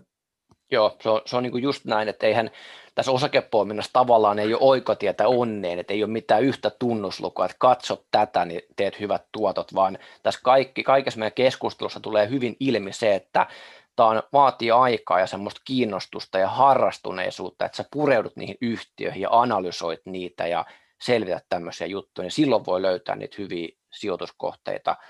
Mm, aineettomista tekijöistä kulttuurin ja brändin lisäksi tulee mieleen patentit. Ja nämä on tietysti helppo nähdä, kun yritys kertoo, että missä tuotteessa on patentit ja kuinka pitkään ne patentit on voimassa. Mutta nämä ei ole mun mielestä sen takia niin hyvä kilpailuedun lähde, koska nehän raukeaa sitten joskus. Mutta on myös hyviä esimerkkejä, vaikka Revenio, terveysteknologiayhtiö, mikä on varmasti teille hyvinkin tuttu, niin on hyvä esimerkki siitä, että se yhtiö on patenttien suojissa pystynyt vahvistamaan sitä teknologista etumatkaa ja myös laajaa jakeluverkostoon liittyvää kilpailuetua, niin se ei välttämättä haittaa, vaikka se patentti joskus raukeaa, koska ne muut kilpailuedut siellä taustalla on kuitenkin niin vahvoja. Ja kyllä. Mitäs sitten toi yritysjohto, sä puhuit siitä yrityksen sisäisestä, se tietyllä tavalla viittaa siihen, mutta onko sinulla jotain tiettyjä merkkejä tai kriteerejä, että milloin yritysjohto olisi laadukas, eli toimitusjohtaja ja se ympäristö siitä? Erittäin hyvä, hyvä taas, eli jos mä äsken sanoin, että se kilpailuetu on ehkä se tärkein, niin toiseksi tärkein on tämä yritysjohto. Eli jos nämä kaksi on kunnossa, niin yleensä on aina tosi laadukas yhtiö, koska se on niin, että jos se johto ei ole tehtävänsä tasalla, niin vaikka yrityksellä olisi kilpailuetu, niin se menetetään aika nopeasti. Mutta se yhdistelmä kilpailuetu plus huippulaadukas johto, ne voi olettaa, että se yritys toimii sillä tavalla pitkäjänteisesti, että se kilpailuetu säilyy. Mm. Ja, ja tosiaan tähänkin mulla on ihan selkeitä kriteereitä, mitkä mä tsekkaan oikeastaan aina, kun mä mietin, että voiko tuohon yhtiön sijoittaa. Ja ehkä semmoista helposti havaittavat on se, että omistaako se yritysjohto sen oman yhtiön osakkeita. Ja, ja tämä on melkein jo ensimmäinen, että jos ei omista, tai se omistus on tosi pientä, vaikka olisi muuten hyvä yhtiö, niin mä en, mä en vaan voi siihen sijoittaa, koska tämä on ihan maalaisjärkeä, että jos se yritysjohtaja ei itse luota siihen yhtiöön, niin eihän sijoittajankaan kannata luottaa. Ja taas, että toistepäin, että jos se yritys on oikeasti ihan älyttömän hyvä, niin totta kai se johto haluaa omistaa, koska haluaa päästä mukaan niihin tuottoihin. Niin Kyllä, on siinä voi olla tämmöinen, siinä, siinä voi Joo. olla semmoinen intressiristiriitakin myös, että jos ei omista yhtään, niin tietenkin sitten toimari haluaa, että palkka on mahdollisimman korkea ja on työsuhdeedut kunnossa ja sitten kun on suuri omistaja, niin sitten ehkä keskittyy enemmän siihen omista arvomaksimointiin. Juurikin näin. Ja tuosta päästään hyvin aasinsiltana mun seuraavaan kriteeriin, mikä on se johdon palkkaus. Ja tämäkin on mielenkiintoinen. Tähänkin liittyy paljon väärinkäsityksiä. Monesti ajatellaan tietysti ihan loogisesti, mitä parempi palkka, sitä parempi johtaja. Mutta mä oon taas huomannut oman kokemuksen kautta, että melkein menee jopa päinvastoin, että jos se johtajan palkka on keskimääräistä pienempi, niin yleensä silloin se on parempi johtaja, koska se kertoo just siitä, että se ei ole pelkästään sen rahan takia töissä siellä, vaan ne kaikki korkeimmat ja tärkeimmät arvot on sillä johtajalla keskiössä. Ja se mm. kertoo yleensä siitä. Toki tämäkin on yleistys, mm. mutta tämä on niin kuin havainnut tällä tavalla. Ja, ja Kyllä. muita niin kuin mm, tuommoisia kriteereitä, mitä mä katson johtoon liittyen, kuin palkkaus ja sitten se osakeomistus. Tietysti mä seuraan sitä johdon viestintää, mitä johto kirjoittaa vuosikertomuksissa, miten johto esiintyy jossain osavuosikatsauksissa, tulospresentaatioissa, pyrin vähän sitä kehon kieltäkin niin kuin aistimaan. Toki tämä on hyvin niin kuin subjektiivista, mutta niin kuin tämmöisissä jutuissa, onko se rehellinen, luotettava, johdonmukainen. Tämä on muuten yksi semmoinen, mitä en tiedä, seuraako sijoittajat, mutta mä, mä seuraan, että onko se johdonmukainen, koska se kertoo siitä, että se on tehtävien tasalla. Että jos se suunta muuttuu ja mielipiteet muuttuu, että se on vähän niin kuin tuuliviiri se toimitusjohtaja, niin se viesti aina tosi huonoa. Mutta jos on fiksu, pätevä kaveri, niin silloin se on se johdonmukainen ja tietää, mitä tehdään, että päästään niihin pitkän aikavälin tavoitteisiin. Joo. Onko sulla antaa jotain vähän niin kuin shoutouttia erityisen hyvästä toimarista, joko täältä ihan meidän Helsingin pörssistä tai sitten tuolta jostain Rapakon takaa? No tota, Kari Staadikki on pakko nostaa esille, mutta hän on tietysti nyt jo väistynyt Sammon tota, johdosta, mutta hän oli mun mielestä hyvä. Hänkin nyt vähän kohtasi tuossa loppuaikoina kritiikkiä siitä, että oliko liian positiivinen, oli näitä osinkotavoitteita, osinkon kasvutavoitteita ja se niin kuin, ehkä se loppu sitten toi tämmöisen niin kuin negatiivisen leiman siihen, mutta mun mielestä toi oli aika pieni juttu verrattuna siihen koko hänen uransa, mitä hän esimerkiksi Sammossa teki, niin ehkä, ehkä Kari voi nostaa esille. Ehkä toinen nostaisin Pekka Lundmarkin, mikä nyt toimii Nokiassa, niin kuin me tiedetään, ja jo nyt tosi lyhyessä ajassa saanut aika paljon hyvää aikaan, niin kuin ollaan saatu luettua, ja aikoinaan sitten tuolla Konekrensissä teki mun mielestä kyllä älyttömän hyvää työtä, ja hänestä niin kuin huomaa, että jos te seuraatte hänen viestintää ja esiintymistä, hän on tosi nöyrä, mutta koko ajan täysin tehtävien tasalla, tietää mitä tekee, ei tavallaan pidä itsestään meteliä, mutta antaa tulosten puhua puolestaan, niin tämmöisistä johtajista mä tykkään. Joo, kyllä. kyllä. Miten sitten, tuleeko sulle jotain, jos otetaan tähän väliin vähän käsitteitä tai termistöä, miten löytää se laadukas, niin onko onko näistä käsitteistä, niin kuin mainittiin jo ROE tai sitten ROA tai PE-luvut sun muut, niin onko näistä lemppareita tullut matkan varrella vastaan? No tota, äsken taisin vähän jo viitakin tuohon ROEen, eli oman pääoman tuottoon, niin kyllä se melkein on mun, mun lemppari. Eli jos pitäisi yhdellä luvulla tosi nopeasti selvittää, että onko laadukas yhtiö. Tohonkin tähänkin liittyy sudenkuoppia, mutta niin kuin se perusajatus, jos nopeasti halutaan löytää, että mikä voisi olla laadukas yhtiö, niin laittaa vaikka Roen mukaan Helsingin pörssit yhtiöt järjestykseen ja ottaa sieltä ne kaikkein parhaimman Roen yhtiöt, niin yleensä on semmoisia, millä on joku kilpailuetu. Eli tavallaan tästä päästään vielä sen kilpailuetuun, eli jos sijoittaja haluaa arvioida yhden luvun perusteella kilpailuetua, niin se on silloin tämä ROE. Toki sitä voi tehdä niin kuin laadullisesti, niin kuin mä äsken kuvasin, mutta tuo yksi mittari on siihen aika hyvä, koska jos ei olisi kilpailuetua, niin markkinatalous, niin kuin me tiedetään, niin se johtaa siihen, että alle tulee uutta kilpailua ja ne pääoman tuotot pikkuhiljaa supistuu. Mutta se kilpailuetu nimenomaan varmistaa sen, että ne roet pysyy korkealla tasolla. Ja. Se on niin kuin yksi. Kyllä. Onko sulla, onko sulla joku tota, minimiroe tavallaan, että, tai joku dealbreakeri, että alle tämän mä en tähän yhtiön sijoita? Mm, toikin on, on hyvä. Olen totakin joskus pohtinut. Ehkä sanotaanko, että ei ole semmoista kiveen hakattua.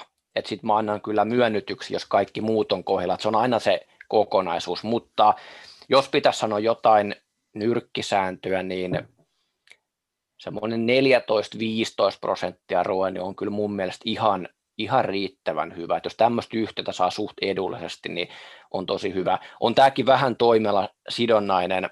Jos mä omistan Sampoa, minkä niin kuin roeksi mä oon pitkällä aikavälillä arvioinut 12 prosenttia, jos nyt ihan väärin muista. Eli siinäkin mä oon vähän tehnyt myönnytyksen, mutta sanotaanko niin, että 10 prosenttia tai alle, niin en, en kyllä melkein missään tilanteessa sijoita, jos, jos se roe jää alle sen. Joo.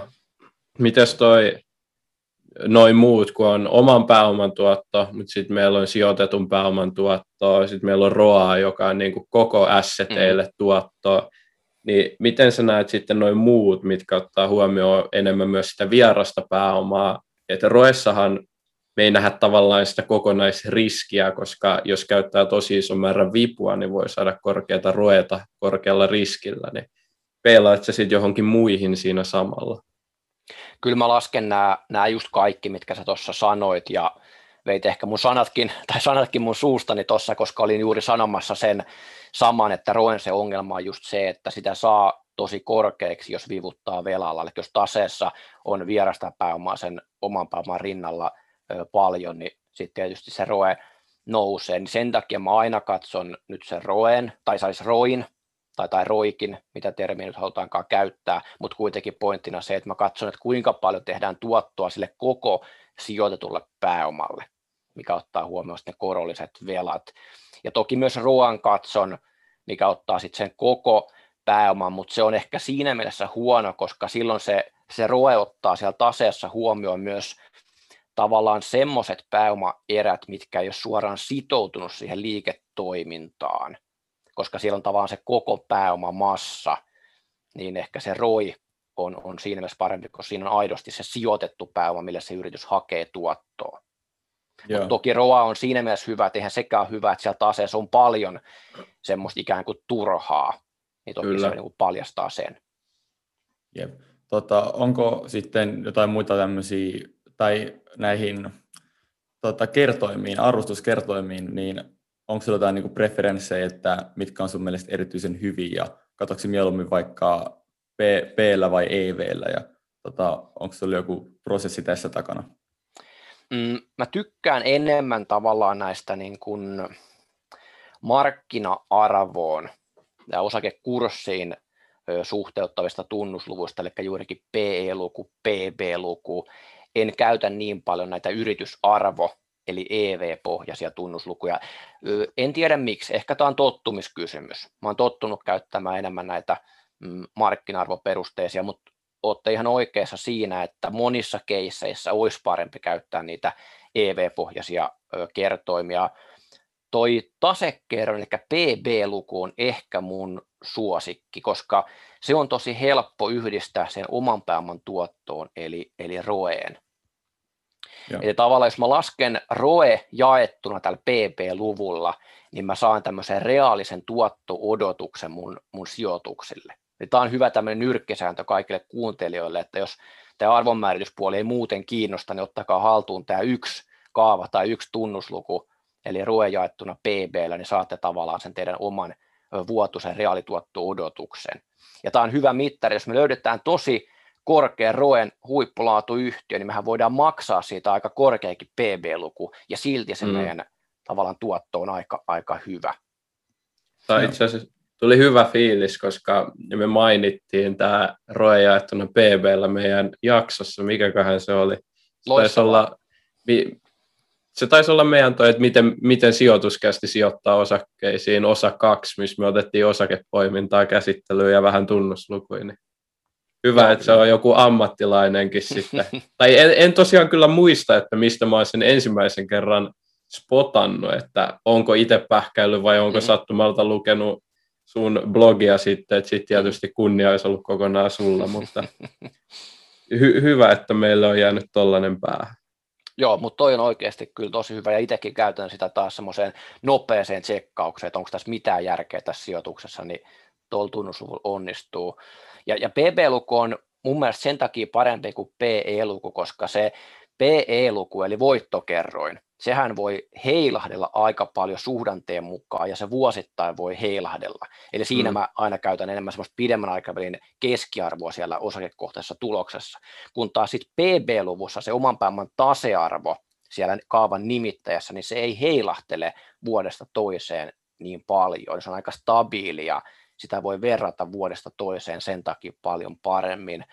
Tämän PB-luvun heikko puoli tai sudenkuoppa on sitten se, että se ei oikein sovellu tämmöisille yrityksille, jonka taseessa ei paljon mitään ole. Eli just tämmöistä korkean Kyllä. teknologian vaikka alusta talouden yhtiöt, niin PB-luku voi olla 10, niin se ei välttämättä kerro, että se on, se on kallis, jos se pääoma tuottaa niin hyvin. Kyllä. Sitten onko vielä jotain muita, muita tämmöisiä, nyt käytiin aika, aika perus, perustunnuslukuja läpi, niin onko jotain vähän semmoista niin kuin enemmän korkeatason settiä, heitäkö jotain DCF-laskelmia tai jotain tämmöistä arvomäärityksiä liittyen? Mm, no kyllä mä niin kuin itse tietysti, tietysti lasken kaikki, kaikki DCF-mallit, niin kuin perusvapaan kassaverran mallia, taloudellisen lisäarvon mallia, tämmöistä EVA-mallia mä, mä teen, ja yleensä mä teen sen niin, että mulla on kymmenen vuoden ennusteperio, missä sitten diskonttaan omalla tuottovaatimuksella kassavirrat nykyarvoon ja Gordonin kaavalla mä sitten lasken ikään kuin sen päätearvon. Niiden kautta, kautta lasken, mutta sitten mä oon kyllä huomannut senkin, että kyllähän nämä DCF-mallit on aika hienoja ja niitä voi pyöritellä vaikka kuinka paljon, mutta kuitenkin ne ei välttämättä tuo ihan älyttömästi lisäarvoa esimerkiksi suhteessa siihen Gordonin kaavaan. Eli mä tykkään Joo. kyllä käyttää ihan yksinkertaista Gordonin kaavaa, eli osinko jaettuna tuottovaatimuksen ja kasvun erotuksella, niin kyllä se Gordonin kaava jo tavallaan kertoo aika hyvin ainakin pallokentälle sen, että onko se osake kauhean yliarvostettu vai onko se selkeästi aliarvostettu. Koska taas me päästään nyt siihen, että tärkein osa käyttää oikeita oletuksia tämä kaikki muuhan on vain matematiikkaa, ja sä voit Excelin, niin kuin mäkin olen tehnyt, niin valmiiksi ohjelmoinut kaikki mahdolliset DCF-laskelmat, mä vaan syötän lukuja, mutta jos Joo. ne luvut on pielessä, niin ei se tavallaan kerro sijoittajalle yhtään mitään. Pakko Joo. sanoa tästä vielä, jos mä käytän koronin kaavaa tai muitakin tämmöisiä, niin minkä mä oon huomannut hyödylliseksi sijoittajalle, tai varmaan kaikki muutkin sijoittajat voi tätä niin kuin hyödyntää, että vakioi semmoiset tietyt oletukset aika pitkälle että tämmöisiä tiettyjä, vaikka nyt koronin kaavasta, jos puhutaan, niin vaikka se oma tuottovaatimus vakioi sen aika lähelle sitä 9 prosenttia, mikä on se markkinoiden keskituotto, sitten se voi olla 10 jossain riskiyhtiöillä, 8 jossain pienemmän riskin yhtiöillä, vakioi sen kasvukomponentin aika lähelle talouskasvua vaikka 5 prosenttiin, sitten kasvuyhtiöillä voi olla 6 tai ehkä jopa 7, ja hitaan kasvun yhtiöillä 4, 3 tai lähellä inflaatiota. Ja tavallaan kun tämmöiset vakioinnit tekee ja laittaa Exceliin, niin sitten tavallaan sen arvoon eniten vaikuttava komponentti on se osinko, minkä sitten voi hahmotella vaikka semmoisen kestävän roetason kautta. Eli sitten tavallaan se roen arvioiminen on sitten se tärkein, jos vaikka Gordonin kaavaa soveltaa, mikä sitten määrittää sen, että millä hinnalla sen yrityksen voi ostaa. Niin tämän tyyppistä pyörittelyä mä teen paljon. Joo, okay, täytyy... eli, eli niin. sano vaan Teemu. Eikö sano sä, joka mä jatkan sitten? Joo, eli siis mä vaan tässä pohdin, että itsessään nämä kaavathan pystyy aina, aina googlettaa ja tunkee Exceliin ja niin kuin sanoit, niin se ei ole siis se vaikea juttu, vaan se vaikea juttu on, että oikeasti osaa tehdä ne oikeat olettamukset siitä yhtiön tulevaisuudesta ja niin kuin eri, jos on tietynlaisia ikuisuusoletuksia, niin ne on niin kuin pienetkin heitot niissä niin voi muuttaa aika radikaalisti sitä lopputulosta. Joo, just näin. Ja tähän on niin kuin pakko sanoa, että monesti niin kuin kritisoidaankin just sitä, että ei ole mitään järkeä käyttää DCF-mallia tai edes koronin kaavaa, koska pienet heitot niissä oletuksissa muuttaa sitä se, se on toki näin, mutta mä tykkään näistä arvonmääritysmalleista ja kaavoista tosi paljon, koska kun siitä tekee tavallaan tämmöistä systemaattista, sen takia myös korostinkin, että vakioi ne tietyt komponentit, mitkä ei yli ajan pitkällä aikavälillä voi oikeasti muuttua kovin paljon. Eli eihän mikään yritys voi kasvaa kovin paljon BKT-kasvu nopeampaa ikuisesti. Sen takia on mm. helppo tavallaan standardisoida hyvin lähelle jotain tiettyä oletusta kaikilla yhtiöillä nämä tietyt komponentit. Ja kun tavallaan tämmöisen tekee ja tekee tämän systemaattisesti kaikille yrityksille, niin sulla alkaa oikeasti hahmottumaan se, että mikä se yrityksen arvo on ja jos toi muuttuu ton verran, miten se arvo muuttuu.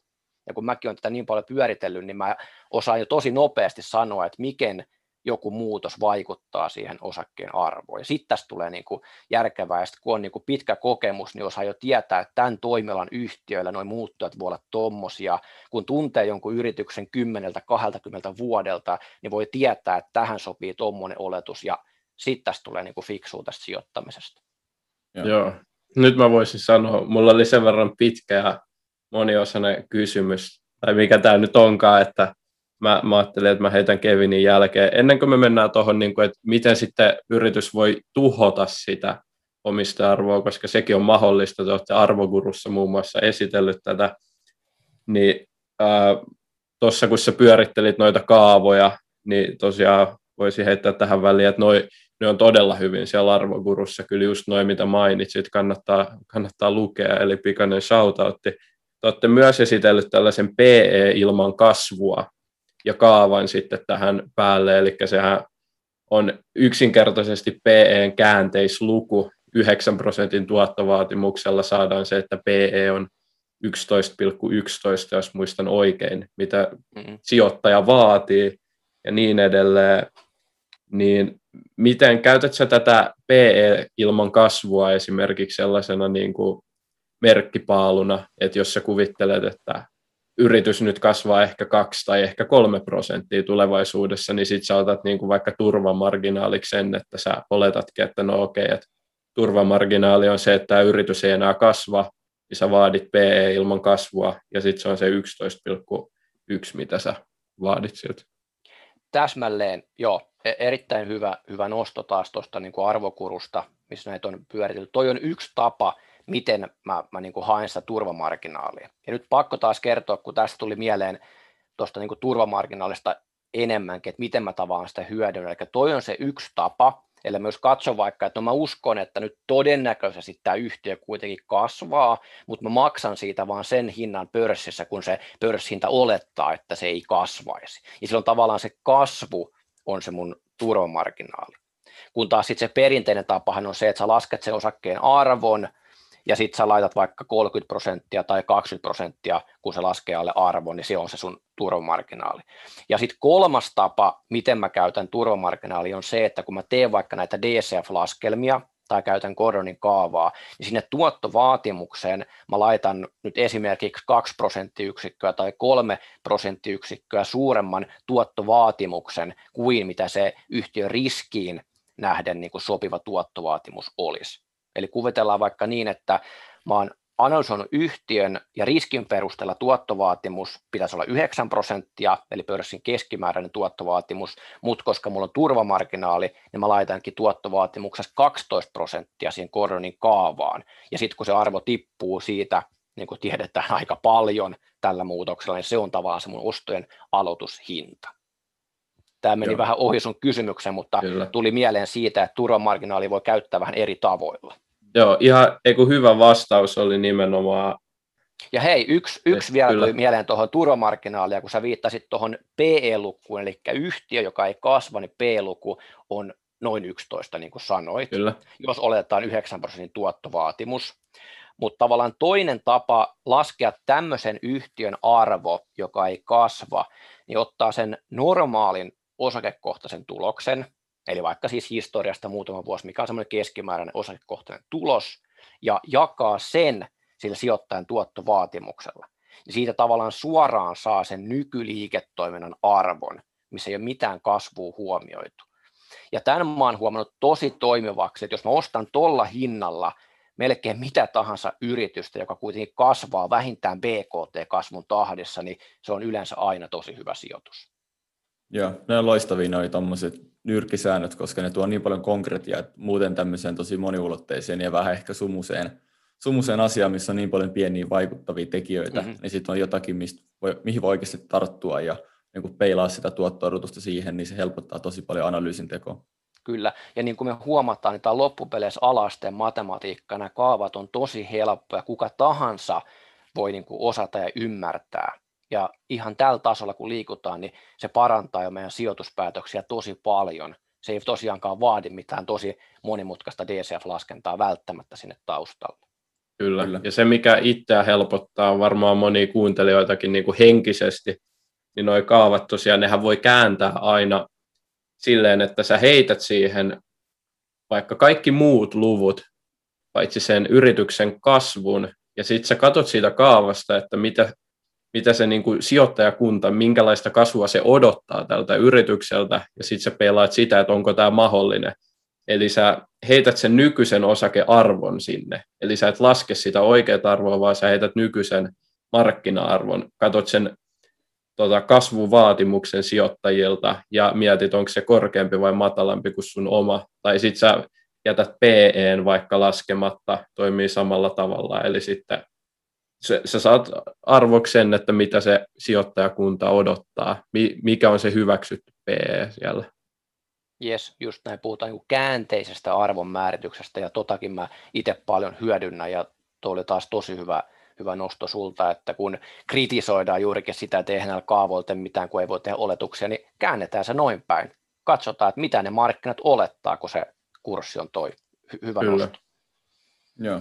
Sitten kun ollaan nyt puhuttu paljon vähän niin kuin tämän posin kautta, että miten yhtiöt on hyviä ja miten sitä hyvyyttä etsitään, niin nyt, nyt ottaa vähän negatiivisempaa perspektiiviä.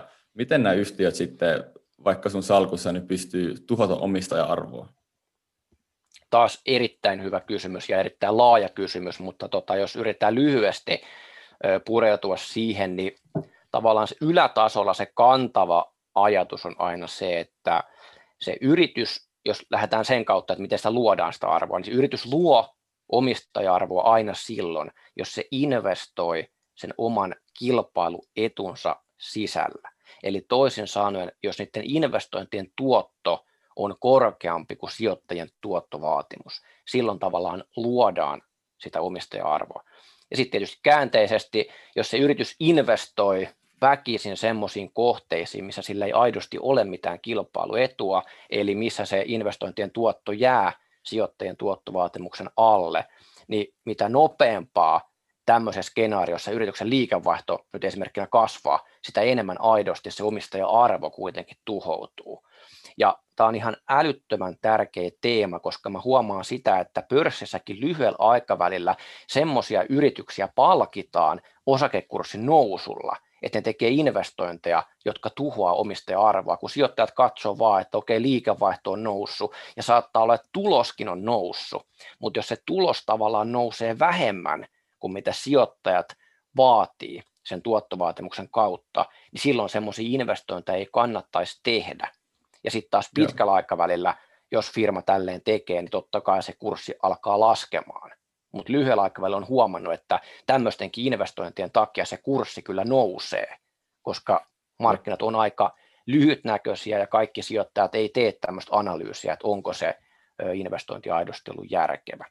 Mites pystytkö selittämään vielä, tota, mulle ei ainakaan itse niin hyvin vielä päässä pyöri nuo luvut, että mä en ihan ymmärrä, mä veikkaan, että moni kuuntelijakaan ei ymmärrä tota, eli miten se arvon tuhoaminen sitten konkreettisesti tapahtuu, eli jos sulla on vaikka se, sanotaan, että nyt odotetaan sitä 9 prosentin tuottoa pörssissä, mutta yritys pystyy tehdä oman pääoman tuottoa 6 prosenttia, mutta kasvaisi liikevaihdolta 15 prosenttia. Sehän on selvää, että yritys tekee sille omalle pääomalle koko ajan heikkoa tuottoa ja heidän tämä ö, oma pääoma ei kasva. Eli me voidaan niin kuin verrata sitä meidän sijoittajien ihan omaisuuteen vaikka. Mietitään, että jos mun oma pääoma kasvaa vain 6 prosenttia, niin mä alitan indeksin. Mutta sitten jos tämä yritys kuitenkin kasvattaa samalla tulosta 15 prosenttia, niin sehän pystyy joka vuosi jakaa osinkoina myös enemmän 15 prosenttia, niin miten tästä konkreettisesti tuhoutuu tämä omistajarvo tuollaisessa tilanteessa? Mä en ole ihan varma, sainko mä kiinni kaikista sun noista, noista kysymyksistä, mutta tota, jos mä ymmärsin oikein, mitä sä tavallaan haet, niin, niin se ongelma tulee sijoittajalle juuri siinä, että kun investoidaan alle sen sijoittajan tuottovaatimuksen, niin mm. kyllä mm. se, se tulos kasvaa, mikä näyttää näennäisesti hyvältä, ja se, ja se pääoma kasvaa. Mutta tämmöisissä tapauksissa, jos ihan aidosti on niin, että yritys löytää vain semmoisia investointikohteita, missä tuottoja alle tuottovaatimuksen, niin sen yrityksen ei pitäisi investoida, vaan jakaa 100 prosenttia sijoittajille osinkoina, koska Kyllä. sijoittajalla on aina se vaihtoehto laittaa vaikkapa indeksiin, ja indeksistä saadaan vaikka nyt keskimäärin se 9 prosentin vuosituotto. Eli tämä on tavallaan se omistajarvon tuhoaminen, että se yritys tekee investoinnilla vähemmän tuottoa kuin mitä sijoittaja saisi indeksistä tai sijoittamalla ne osingot johonkin toiseen yritykseen, minkä investoinnit tuottaa enemmän kuin sijoittajan tuottovaatimus. Joo, eli se pointti, jos on oikein nyt saanut sun ajatuksesta kiinni, on vähän niin kuin siinä vaihtoehtoisessa kustannuksessa ja siinä, että kyse ei ole siitä, että yhtiö ei tekisi sulle jo tosi hyvää tuottoa, mutta sitten tavallaan se voisi tehdä sulle vielä huomattavasti parempaa tuottoa, jos se käyttäisi sen rahan oikein, ja se on nimenomaan se vaihtoehtois kustannus, että sijoittaako se raha huonosti vai antaako se vain sen sulle, sä voit sijoittaa sen paremmin esimerkiksi. Joo, just näin, eli tuo vaihtoehtoiskustannus oli nyt se avainsana, minkä sä hy- hyvin sanoit, sitä, sitä mä tässä hain, ja tavallaan jos miettii yrityksiä, mä aika paljon katson sitä, että missä elinkaaren vaiheessa ne yritykset on, ja monesti on silleen, että kun yritys on elinkaarella jo siellä kypsyysvaiheessa, niin pitäisi tavallaan se yritysjohdonkin hyväksyä se, että nyt meillä ei ole enää kasvumahdollisuuksia tai ne, on, ne ei ole riittävän hyviä. Ja tavallaan myöntää se, että nyt me ollaan tämmöinen osinkoyhtiö, me jaetaan kaikki tulos osinkoina ja sijoittaa voi sitten itse sijoittaa vaikka niihin kasvuyhtiöihin. Mutta mä törmään tosi paljon siihen, että johto ei oikein myönnä sitä, että nyt tämä toimiala on semmoinen, että se ei oikein voi mitään tehdä ja sitten väkisin mennään investoimaan, vaikka ne investoinnit on huonoja.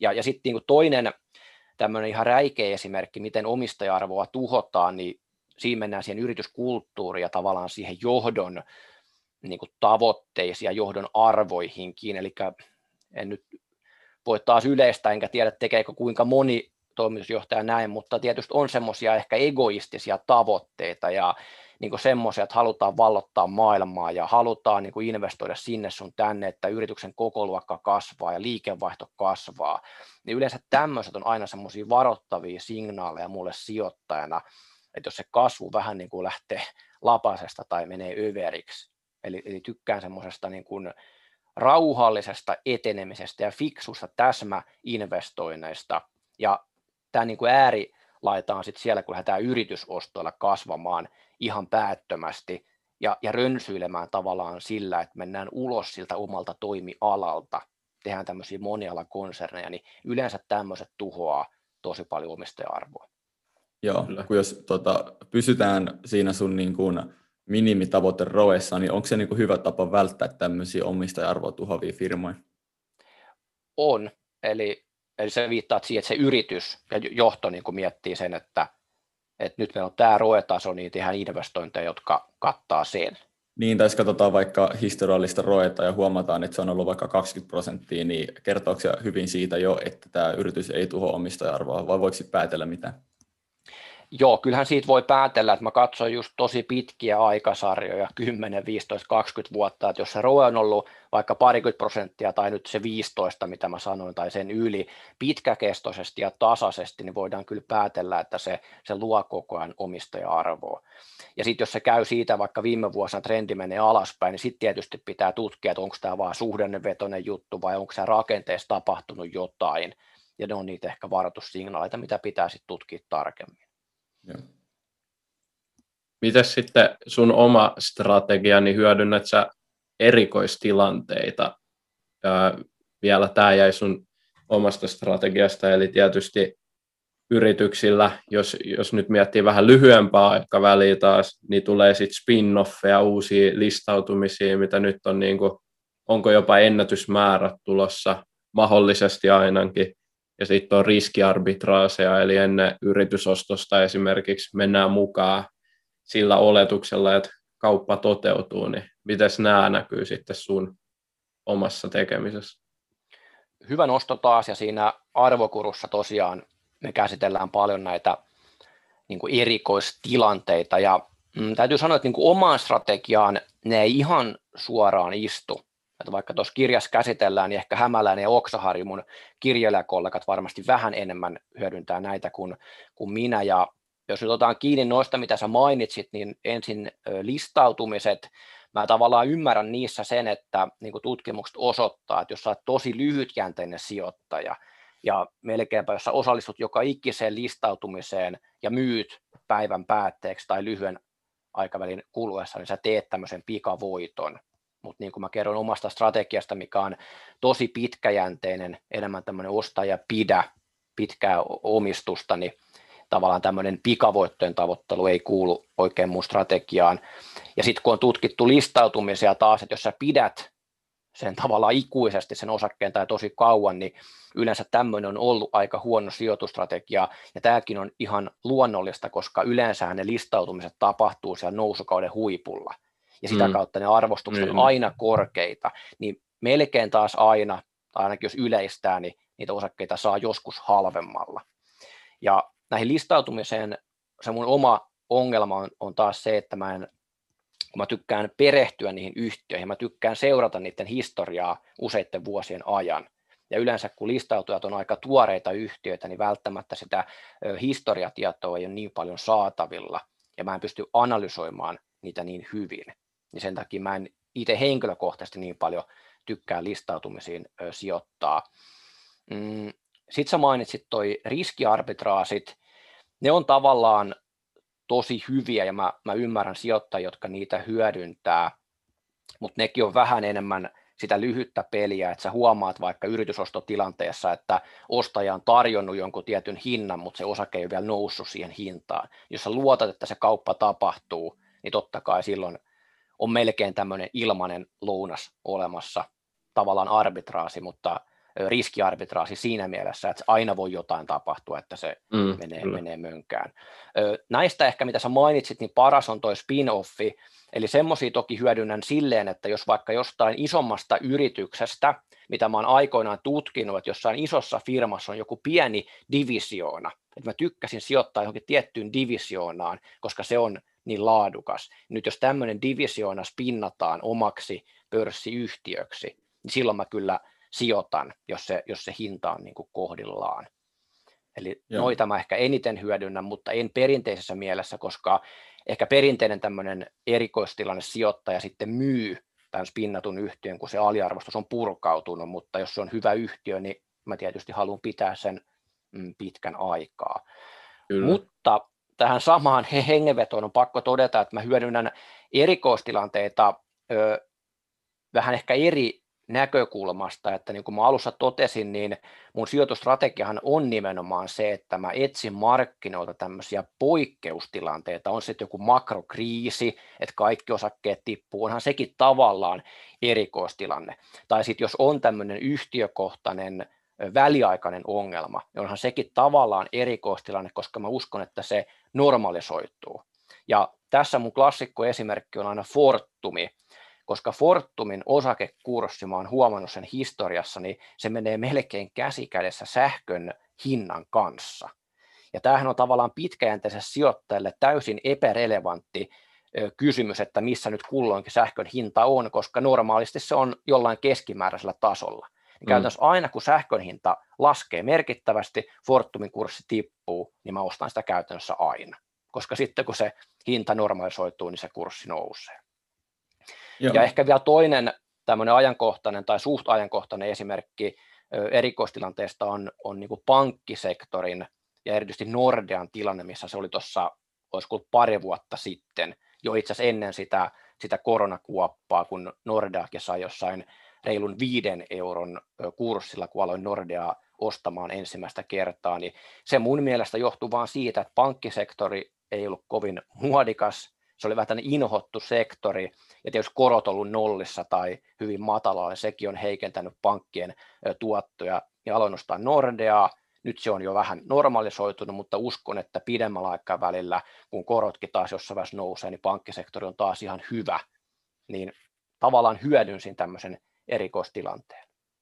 Joo, tota, mutta sanoit, että kuitenkaan tämmöistä ihan niin kuin lyhyen ajan pumpsipum veivausta näillä erikoistilanteilla teen, niin tota, millä tavalla sä sit haet sieltä pörssistä sitä ylituottoa?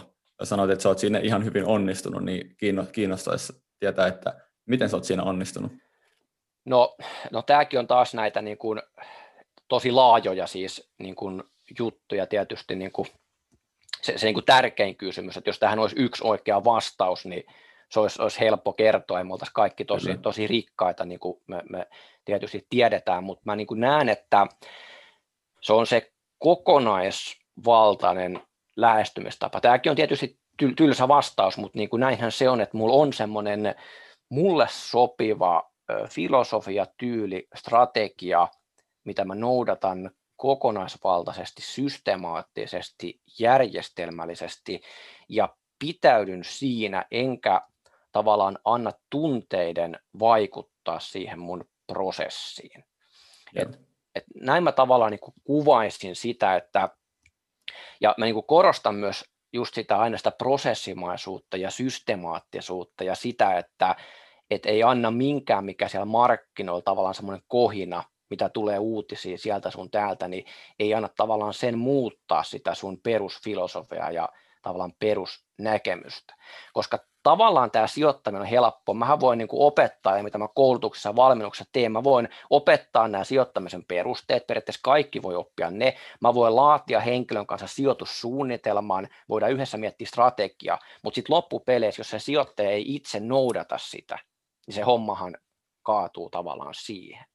Et mä jotenkin koen, että kun mulla on kuitenkin tämä niin perustietämys sijoittamisesta, mulla on itselle sopiva strategia, ja kun mä oon pystynyt noudattamaan sitä kurinalaisesti, niin se on tavallaan tullut se ylituotto niin kuin sitä kautta, että et niin kuin, sanotaanko niin, että, että tekee paljon pieniä asioita oikein, ja niin kuin mä sanoin, mä oon niin kuin varovainen sijoittaja, pyrin metsästämään semmoisia tilanteita, että aina kun mä ostan osakkeen, se riskituottosuhde on otollinen, tavallaan se odotusarvo sille sijoitukselle on hyvä. Ja kun mä teen tämmöisiä paljon, niin vaikka osa menee sattuman kautta huonosti, niin tavallaan se odotusarvo on kumminkin niin positiivinen, tavallaan se ylituoton odotusarvo, että kun mä teen riittävästi niitä oikeita valintoja, niin se tavallaan tulee automaattisesti sen prosessin kautta se ylituotto. Ja sitten Joo. jos antaa onnelle tilaa, ja onneahan aina myös tarvitaan niin kuin huipputuottoihin, niin sitten saattaa olla, että joskus osuu semmoinen huippu tenbackeri, niin kuin mulla on vaikka nesteen kohdalla käynyt. Eihän sitä kukaan tiennyt, kun mä kymmenen vuotta sitten nestettä ostin, että se menee niin hyvin. Mutta sitten kun tämmöisiä osuu matkalle, niin sitten se tuotto tietysti paranee. Mutta summa summarum, ö, varovainen tasainen ylituotto ja välttää semmoista katastrofivirheet, niin sillä pääsee jo ylituottoon. Kyllä, Joo. siis hyvä vastaus. Me yritetään täällä sijoituskästissä välttää oikein sitä, että vedetään mutkat suoraksi ja tehdään kaikesta liian semmoista vähän niin kuin mediaseksikästä, että se on hyvä, että sanotaan asiat silleen, miten ne on, eikä vähän niin kuin nosteta odotuksia kuitenkaan liian korkealle. Mutta mut tota, mä voin, voin heittää semmoisia tavallaan taas tämmöisiä, että jos mä mietin yksittäisiä juttuja mun prosessissa, mitkä selittää ainakin valtaosin sitä mun ylituottoa. Eli mä korostan koko ajan, että ei ole, ei ole vippaskonsteja, se on se kokonaisuus. Mutta jos mä mietin yksittäisiä juttuja, mitkä ainakin mulle on, on niin toiminut tosi hyvin, niin nämä, nämä osto-ohjelmat ja sitten se turvamarginaali. Ja me ei osto-ohjelmista tuossa taidettu aikaisemmin niinkään puhua, mutta siis mulle se tarkoittaa sitä, että kun mä oon laskenut sen osakkeen arvon, ja sitten kun mä odotan, että kurssi jostain syystä tippuu sen osakkeen arvoon, niin mä en tietenkään osta heti, vaan mä ootan, että se tippuu alle sen tai turvamarginaalin verran alle, ja sitten mä käynnistän tämmöisen osto-ohjelman, eli mä alan ostamaan tiettyyn väliajoin laskevaan kurssiin. Vaikka kun kurssi on tippunut 5 prosenttia, mä ostan uudestaan, taas tippuu 5 prosenttia, mä ostan uudestaan. Ja nyt kaikille kuuntelijoille se tärkeä varoituksen sana. Eli tämmöinen laskevaan kurssiin ostaminen toimii silloin, jos sä oot vakuuttunut siitä yhtiön laadusta. Eli hyvä yhtiö, se kurssi kääntyy ennemmin tai myöhemmin. Jos se on huono yhtiö, se menee nollaan ja, ja, ja konkurssi. Mutta hyvissä yhtiöissä, mihin mä sijoitan, tämä on toiminut käytännössä aina. Ja ja jos mä en olisi tehnyt laskevan kurssin ostamista, niin mä olisin ostanut vain sen ensimmäisen erän, mikä on kaikkein kallein, niin mun tuotot ei olisi ollut lähellekään niin hyviä, mitä ne on tällä hetkellä. Mutta tässä on just se psykologia. Mä tiedän, että kaikki ei pysty tehdä sitä. Ne ei uskalla ostaa, koska pelkää, että ne rahat menee. Eli tässä on taas se kuurinalaisuus. Pitää tehdä sen osto mukaan. Kyllä. Tosi hyvä pointti. Onko sinulla tunnusluvuista mitä on nyt mainittu, niin mitään tiettyä, minkä sä olisit huomannut, että nyt historiallisesti olisi niin kuin järjestelmällisesti toiminut, että voisi jossitella, että olisi kannattanut käyttää enemmänkin, tai se olisi nyt niin kuin tähän asti aina toiminut? Niin jotain niin kuin tunnusluku, mä mietin, mä kuitenkin, no se Roemma sanoi, ja mä aika laajasti käytän, käytän kaikkia, vaikea ehkä sanoa tuohon, että onko mitään yksittäistä niin kuin helppoa juttua, että tämän mukaan olisi aina voinut, voinut tehdä yl, ylituottoa. Toki niin kuin ehkä en vastaa suoraan tuohon, mutta tuosta tuli mieleen se, että koska mullahan on tosi kova se turvamarginaali ja se mun mm. oma tuottovaatimus on tosi kova, mikä johtaa siihen, että mä en kovin helposti pääse ostoksille. Eli aina kun mä ostan, niin se keissi on oikeasti ihan älyttömän houkutteleva. Niin nyt kun kurssit on monta vuotta vaan noussut, niin mä oon niin miettinyt sitä, että olenko mä ollut liian tiukka niissä mun turvamarginaaleissa, koska silloin mulla olisi enemmän tavallaan pääomaa kiinni osakkeessa, jos mä olisin vähän löysemmin perustein ostanut. Mutta sitten siinä on taas se kääntöpuoli, että jos mä olisin löysemmin perustein ostanut, niitä katastrofeja olisi tullut silloin enemmän en olisi taas tuhonnut sitä mun salkkuu sieltä toisesta päästä. Kyllä, mutta tuommoinen itsereflektointi on tosi tärkeää niin kuin just pitkällä aikavälillä sitä, niin kuin, tai että oikeasti sijoittaa niin kuin menestyvästi, niin se on hyvin tärkeää, että koko ajan haastaa sitä omaa näkemystä. Mm, kyllä. Ja sitten tavallaan tämän mä nyt taklaan, että ei se pelkästään siihen, että mä löydän mitään ostettavaa, mun käteispaino nousee, niin sen mä taklaan just sillä, että kuitenkin niihin indeksi rahastoihin menee sitten kumminkin koko ajan tasaisesti, että mulla on se tietty osakepaino minimi, minkä alle mä en koskaan mene, just sen takia, että me ei koskaan voida tietää, että puhkeeko se kupla tai puhkeeko se viiden vuoden vai kymmenen vuoden päästä, ja se on aika hurja tilanne, jos olisi käteisenä kymmenen vuotta, niin kaikki Kyllä. tuotot jäisi saamatta. Kyllä, se on ihan yhtä iso niin kuin, äh, juttu olla pois osakemarkkinoilta, kuin olla sitten täysillä siellä, että sekin on ja sitten tietysti eri-ikäisillä, että meillähän nämä riskinsyötokyky on varmasti tietyllä tavalla jonkun verran korkeampi kuin sulla, vaikka sulki on vielä sijoitusuraa jäljellä varmasti pitkään, mutta meidän esimerkiksi palkat ottaa aika nopeasti tuon meidän salkun kiinni, että kun ei, ei ole mitään niin kuin massiivisia salkkuja, niin ei tarvitse kauan odotella, että sieltä palkat kirii sen, niin tai vaikka opintolaina, niin se on sit, si, siinä mielessä voi olla turvallisemmin vaikka lähemmäksi sitä 100 prosenttia mm. osakkeista. Hy, hyvä nosto ja pakko niin kommentoida tuota, että jos mietin itseäni teidän ikäisenä, mä en ihan tarkkaan tiedä, mutta olette noin, noin parikymppiä, kun mä itse samoihin aikoihin aloitin, aloitin niin sijoittamisen, niin kyllä se mun riskinsietokyky oli korkeampi just sen takia, että sitten palkasta ja kesätöistä ja muusta niin pystyi hyvin täydentämään se, että jos osakkeessa droppasi. Ja nyt tietysti kun on melkein 40 ikää mittarissa, niin se on muuttunut se ajattelu sijoittamista kohtaan, niitä riskejä kohtaan, että tavallaan olisiko ollut Larry Svedrow, mihin mä aikaisemmin viittasin, niin hän joskus totesi hyvin vai olisiko ollut Bernstein, en, en muista kumpi herrasmies, mutta totesi kuitenkin hyvin, että kun on kerran jo voittanut pelin ikään kuin, niin silloin ei kannata yrittää niin kuin enää uudestaan mitään jättipottia niin. lyödä, vaan kumminkin vähän Kyllä. turvaa sitä, että ainakin säilyttää sen tason, mikä on jo päässyt. Kyllä. Kyllä. Tota, sitten äh, sä oot kumuloinut suuren määrän tietoa ja se on varmasti auttanut sua sijoittajana ja menestymään sijoittajana, niin miten meidän kuuntelijat niin pystyy kumuloimaan samalla lailla tätä tietoa ja kehittää itseään sijoittajana? Mm, no eri tietysti kanavia riippuu vähän niin kuin siitä, että minkä tyyppistä niin kuin tietoa haluaa.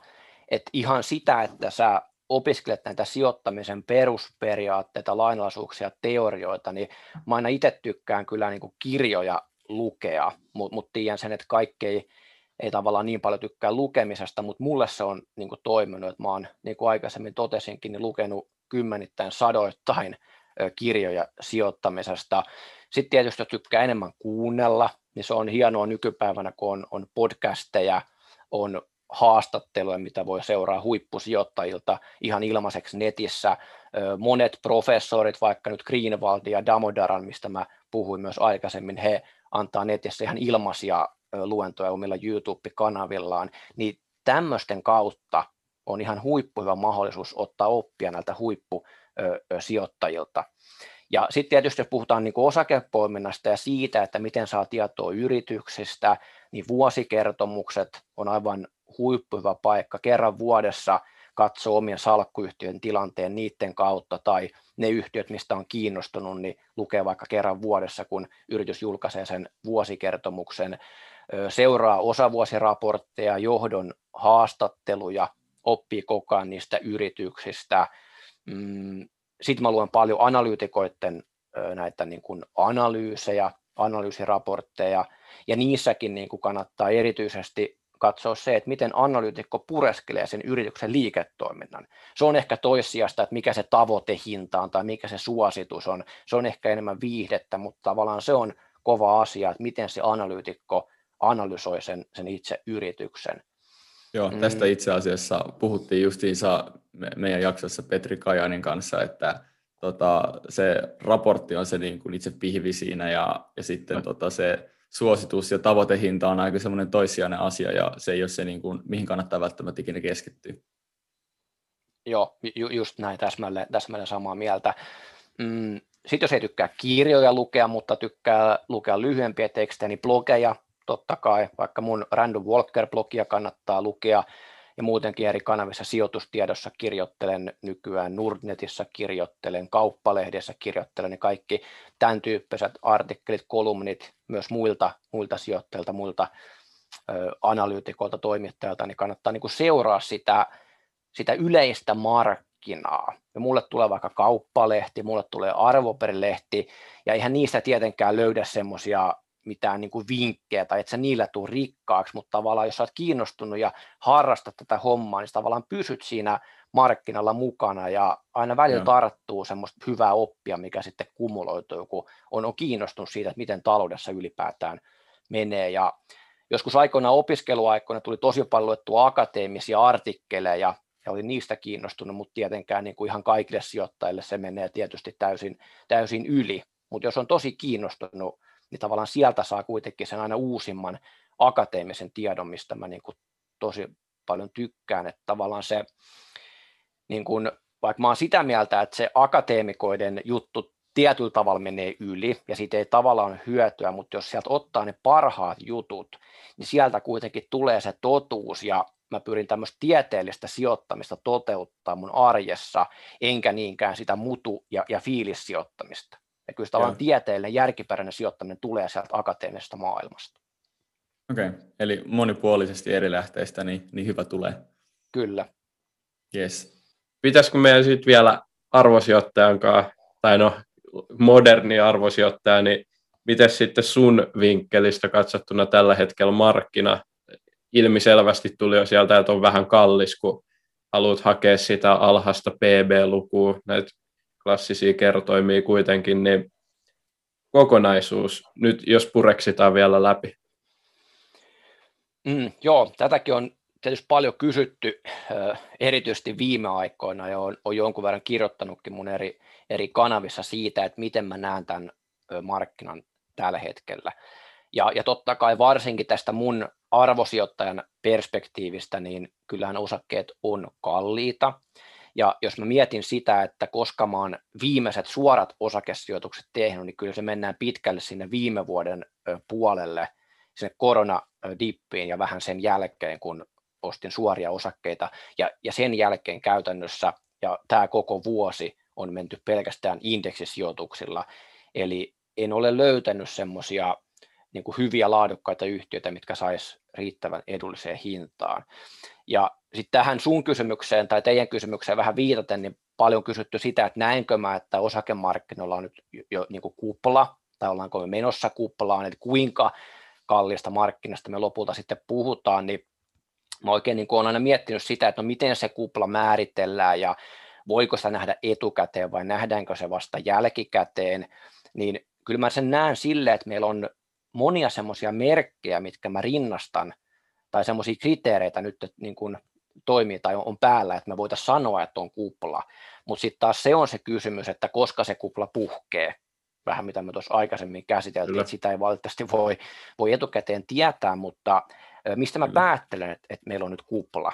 Jos me katsotaan historiallisia kuplia, No ensimmäinen mittari on se, että arvostukset, on ne sitten P-luvut, on ne PB-luvut, Buffett-indikaattorit, melkein mitkä tahansa mittarit, niin arvostukset on korkeita.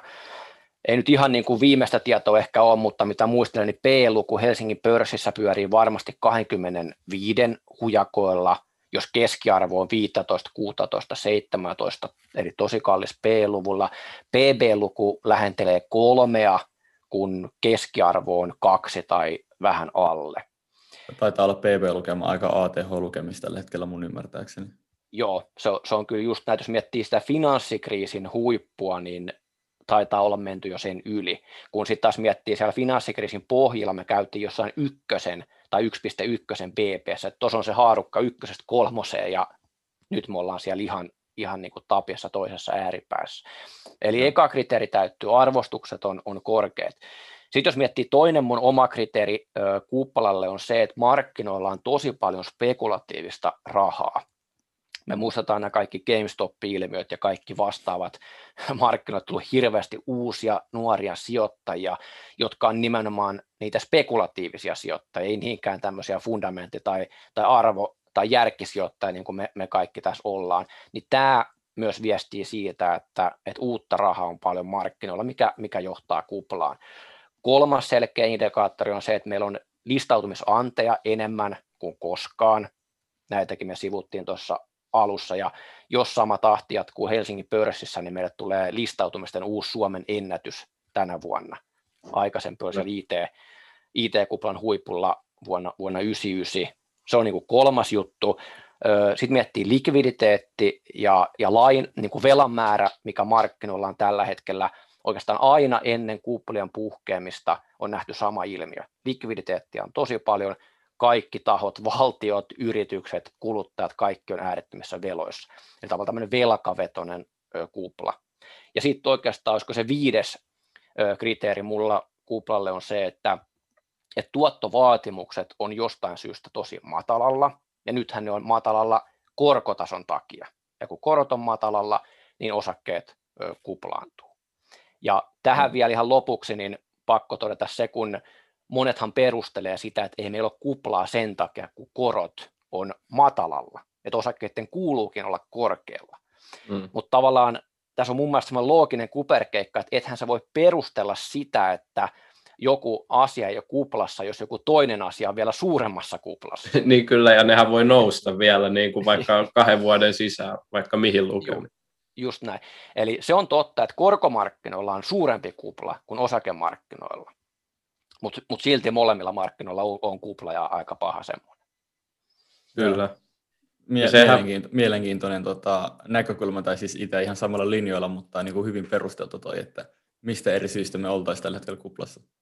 Kyllä, on vaarallisen paljon noita merkkejä, että se on aika vaarallista toi, että no no koska, no, no jos, mutta se, että joutuu niin kuin kymmentä asiaa jollain sivulauseella perustelee. Ja sitten täytyy muistaa, että kun meillä oli tuo koronadippi, niin ei sitäkään ei voi ihan peilaa mun mielestä noihin finanssikriisidippeihin ja ekstrapoloida sitä samaa kasvua, koska me ei mun käsittääkseen käyty lähellekään esimerkiksi price to bookilla niin alhaalla, mitä me ollaan oltu finanssikriisissä tai IT-kuplassa, että se ei, se ei tavallaan purkanut oikeastaan niitä arvostuksia loppuun asti. Palattiin reboundina takaisin sinne korkeisiin arvostuksiin, niin se vähän niin kuin jäi puolitiehen. Mä veikkaan, että sä, oot, sä, sä odotit siellä varmaan kovempaakin ja pitkäkestoisempaakin ö, pohjaa, veikkaisin. Täsmälleen, täsmälleen näin. Sä oot niin kuin taas tota, on, oon ihan, ihan samaa mieltä sun kanssa, eli tämä oli yksi syy, miksi mulla jäi sitä käteiskassaa käyttämättä, että mä olin varautunut siihen, että me käytäisiin finanssikriisin tasoisella pohjalla siellä jossain PB1. Ja vaikka se lasku oli raju, mutta se oli raju sen takia, että se oli niin älyttömän korkealla, että vaikka ei menty pohjalle asti, niin silti me saatiin semmoisia miinus 40 prosentin laskuja Helsingin pörssissä.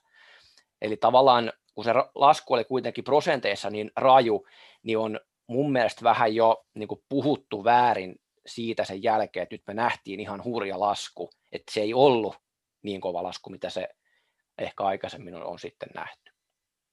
Kyllä. Miten tota... sitten muut? Joo, sano vaan. Sano vaan sinä Teemu. Niin, että tuosta arvosijoittamisesta, ja kun just arvostukset ei käynyt kovin matalalla, että ne just reboundina pomppas sieltä, niin mulle on herännyt tällainen mieleen, että nykyään me eletään aivan erilaisessa yhteiskunnassa kuin ennen. Jokainen pystyy sijoittaa, kun sulla on se kännykällä se arvoosuustili, sä voit sieltä näpytellä vessassa istuessa. Mäkin olen varmaan kaupasta ostanut useamman osakkeen silleen, että se, se tavallaan on niin helppoa ja tieto se on saatavilla, analyytikot pureksii tiedon niin kuin parin tunnin sisään jostain ilmoituksesta, niin miten nyt sitten arvosijoittamisen tulevaisuus ja vähän sama kuin tämä nyt tuli toi koronadippi, niin miten sä uskot, että jatkossa toi toimii, koska onko mahdollista, että ennen nämä dipit on ollut just pidempi kestoisia sen takia, että se tieto se on ollut niin, niin kuin vaikeasti saatavilla ja ne arvostukset ei ole pystynytkään nousee niin nopea, niitä ei huomata niin nopea, niitä aliarvostuksia. Mm, hyviä pointteja taas, ja ehkä ensimmäinen juttu, mihin mä kiinnitän huomiota, et nyt ehkä ihan suoraan siihen viitannut, mutta, mutta kuitenkin ehkä, ehkä osittain on tämä, että silloin kun osakkeet on noussut pitkään, niin aletaan vähän puhumaan siitä, että nyt tämä maailma on muuttunut Kyllä. ja nyt me ollaan tämmöisessä uudessa normaalissa ja nyt nämä vanhat lainalaisuudet ei päde. Eli niin kuin sä, sä huomaat, että silloin ollaan jo vähän siinä vaarallisella vesillä, että kohta rytisee, kohta tapahtuu jotain. Kyllä. Mutta kuitenkin oot, oot siinä oikeassa, että nyt tämä sijoittaminen on tavallaan valtavirtaistunut, tästä on tullut enemmän semmoista, että kuka tahansa voi lähteä sijoittamaan, ja tämä liittyy nyt siihenkin, mitä mä tuossa äsken viittasin, että on tullut uusia sijoittajia, välttämättä semmoisia, millä nämä perusteetkaan ei ole ihan hallussa, ollaan spekulatiivisempia, ja se saattaa johtaa nyt just siihen, mitä nähtiin koronadipissä, että se dippi kurotaan aika nopeasti umpeen, varsinkin nyt tässä tilanteessa, kun likvidia rahaa on markkinoilla niin paljon ja se etsii sijoituskohteita. Mutta sitten se niin kuin toinen puoli, mikä mä kuitenkin aina palaan, on se, että tämä sijoittaminen loppupeleissä on paljon sitä psykologiaa ja omien hermojen ja mielen hallintaa. Ja tämä psykologinen puoli, kun me ollaan kaikki ihmisiä, tämä ei tule koskaan muuttumaan mihinkään. Ja nyt tämä tulee mun näkemyksen mukaan johtamaan siihen, että kyllä me tullaan näkemään ihan samanlaisia romahduksia, samanlaisia kuplia joskus, mitä me ollaan aina historian saatossa nähnyt. Ja myös tämä arvosijoittaminen, toki niin kuin moderni arvosijoittaminen on toiminut, kun se on vähän erityyppistä, mutta myös se ihan perinteinen arvosijoittaminen, että ostetaan niitä deep value-osakkeita tosi halvalla, kun ne jossain joskus taas siellä on, niin kyllä sekin ihan varmasti tulee toimimaan, koska sekin vaan liittyy siihen ihmisten psykologiaan, että sitten kun Kyllä. kurssit oikeasti lähtee alas, niin sitten on niitä sijoittajia, jotka tyhjentää koko salku ja vannoo, että en, en ikinä osta enää osakkeita. Niin, no se on totta, että paniikki kyllä varmasti on isompi tekijä kuin se tiedon puute ehkä sitten loppupeleissä siinä kurssidipissä ja toi just, että eihän, et per, perusteet on aina samat. Business on aina bisnestä ja jos sä saat X määrän rahaa jotain, jostain bisneksestä, niin eihän siitä ole ikinä järkevää maksaa sitten sitä 100 x niin kuin pitkällä juoksulla, koska se vaan on matikkaa yksinkertaisesti, mm. eli tietenkään näistä ei voi luistaa. Niin, ja, ja tämä on tavallaan, että niinku, tämä on tosi, tosi mielenkiintoinen ja niinku jännä keskustelu, koska siis periaatteessa pitkäänteen sijoittaa, mehän voitaisiin vaan niinku ostaa tasaisesti ja odottaa, silloin niiden kurssien tavallaan pitäisikin nousta. Ei pitäisi tulla niitä ylilyöntejä, mutta ei myöskään pitäisi tulla alilyöntejä.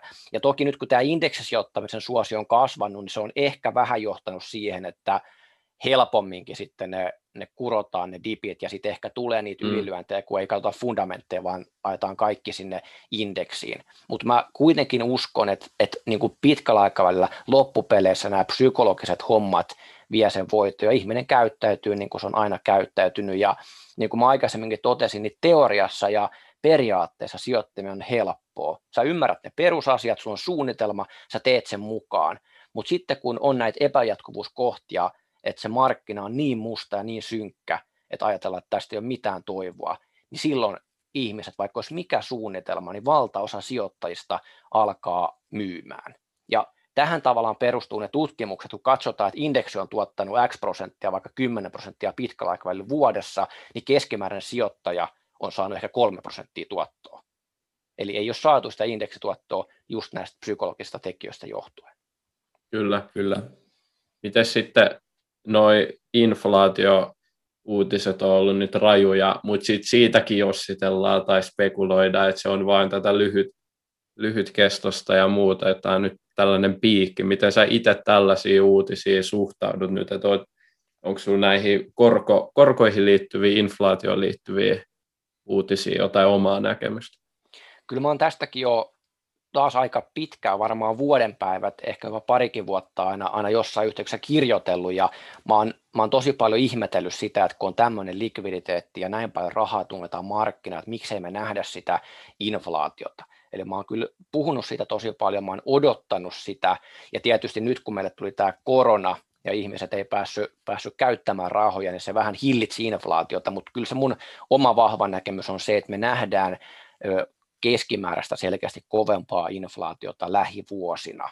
En tietenkään nyt pidä kovin todennäköisenä mitään hyperinflaatiota, se olisi tietysti ihan katastrofia, sen todennäköisyys on ihan äärimmäisen pieni, mutta ihan semmoista reilua inflaatiota me, me varmasti tullaan näkemään.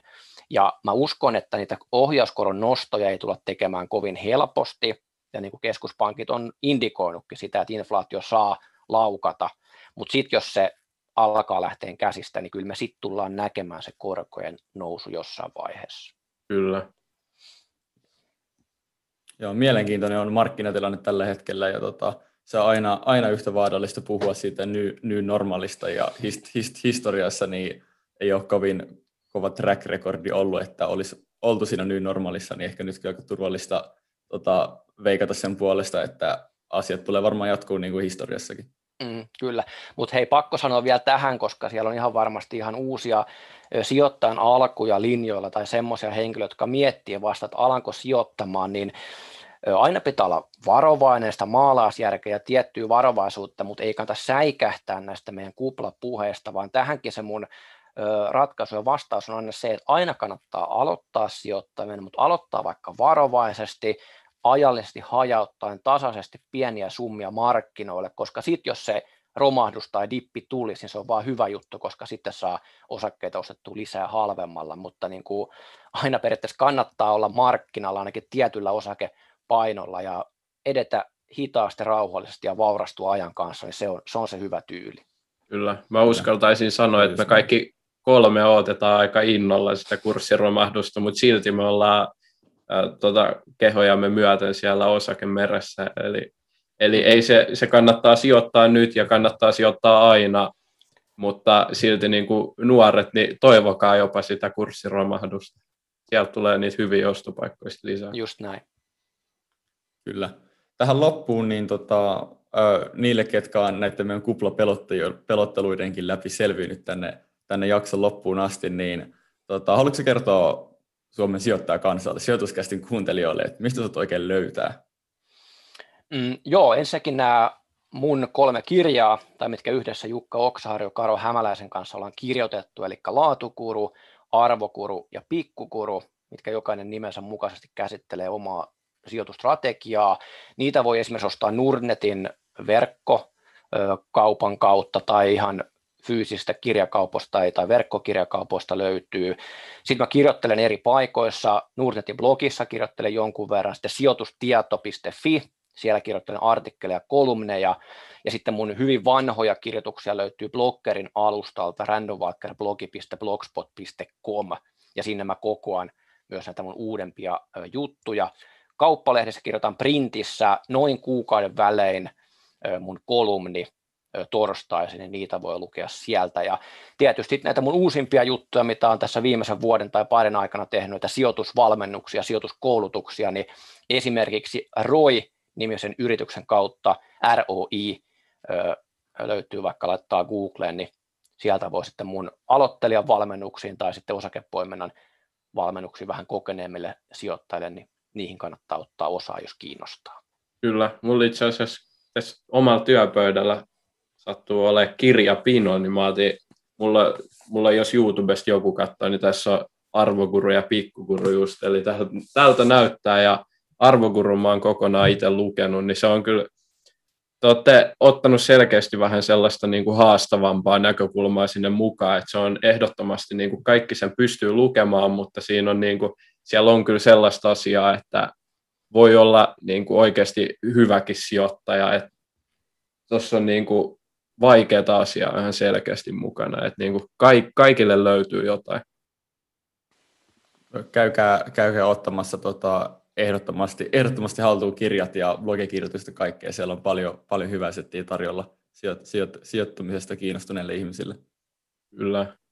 Mut kiitos hei Jarkko, eli Random Walker, että tulit meidän vieraaksi. Oli oikeasti ihan mahtava keskustelu. Mekin saatiin paljon lisää uutta tietoa ja kuultiin taas yhdeltä ammattilaiselta mielipiteitä, niin auttaa tietysti sitä omaa, omaa sijoitushommaa sitten eteenpäin ja täytyy lähteä pures, pureksiin näitä ajatuksia sitten vielä itse. Kyllä.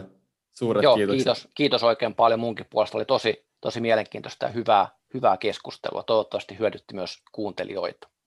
Kyllä, ihan varmasti. Ja kaikille kuuntelijoille niin me nähdään ja erityisesti kuullaan ensi kerralla. Kyllä. Maris. Kiitos Moikka. ja moro.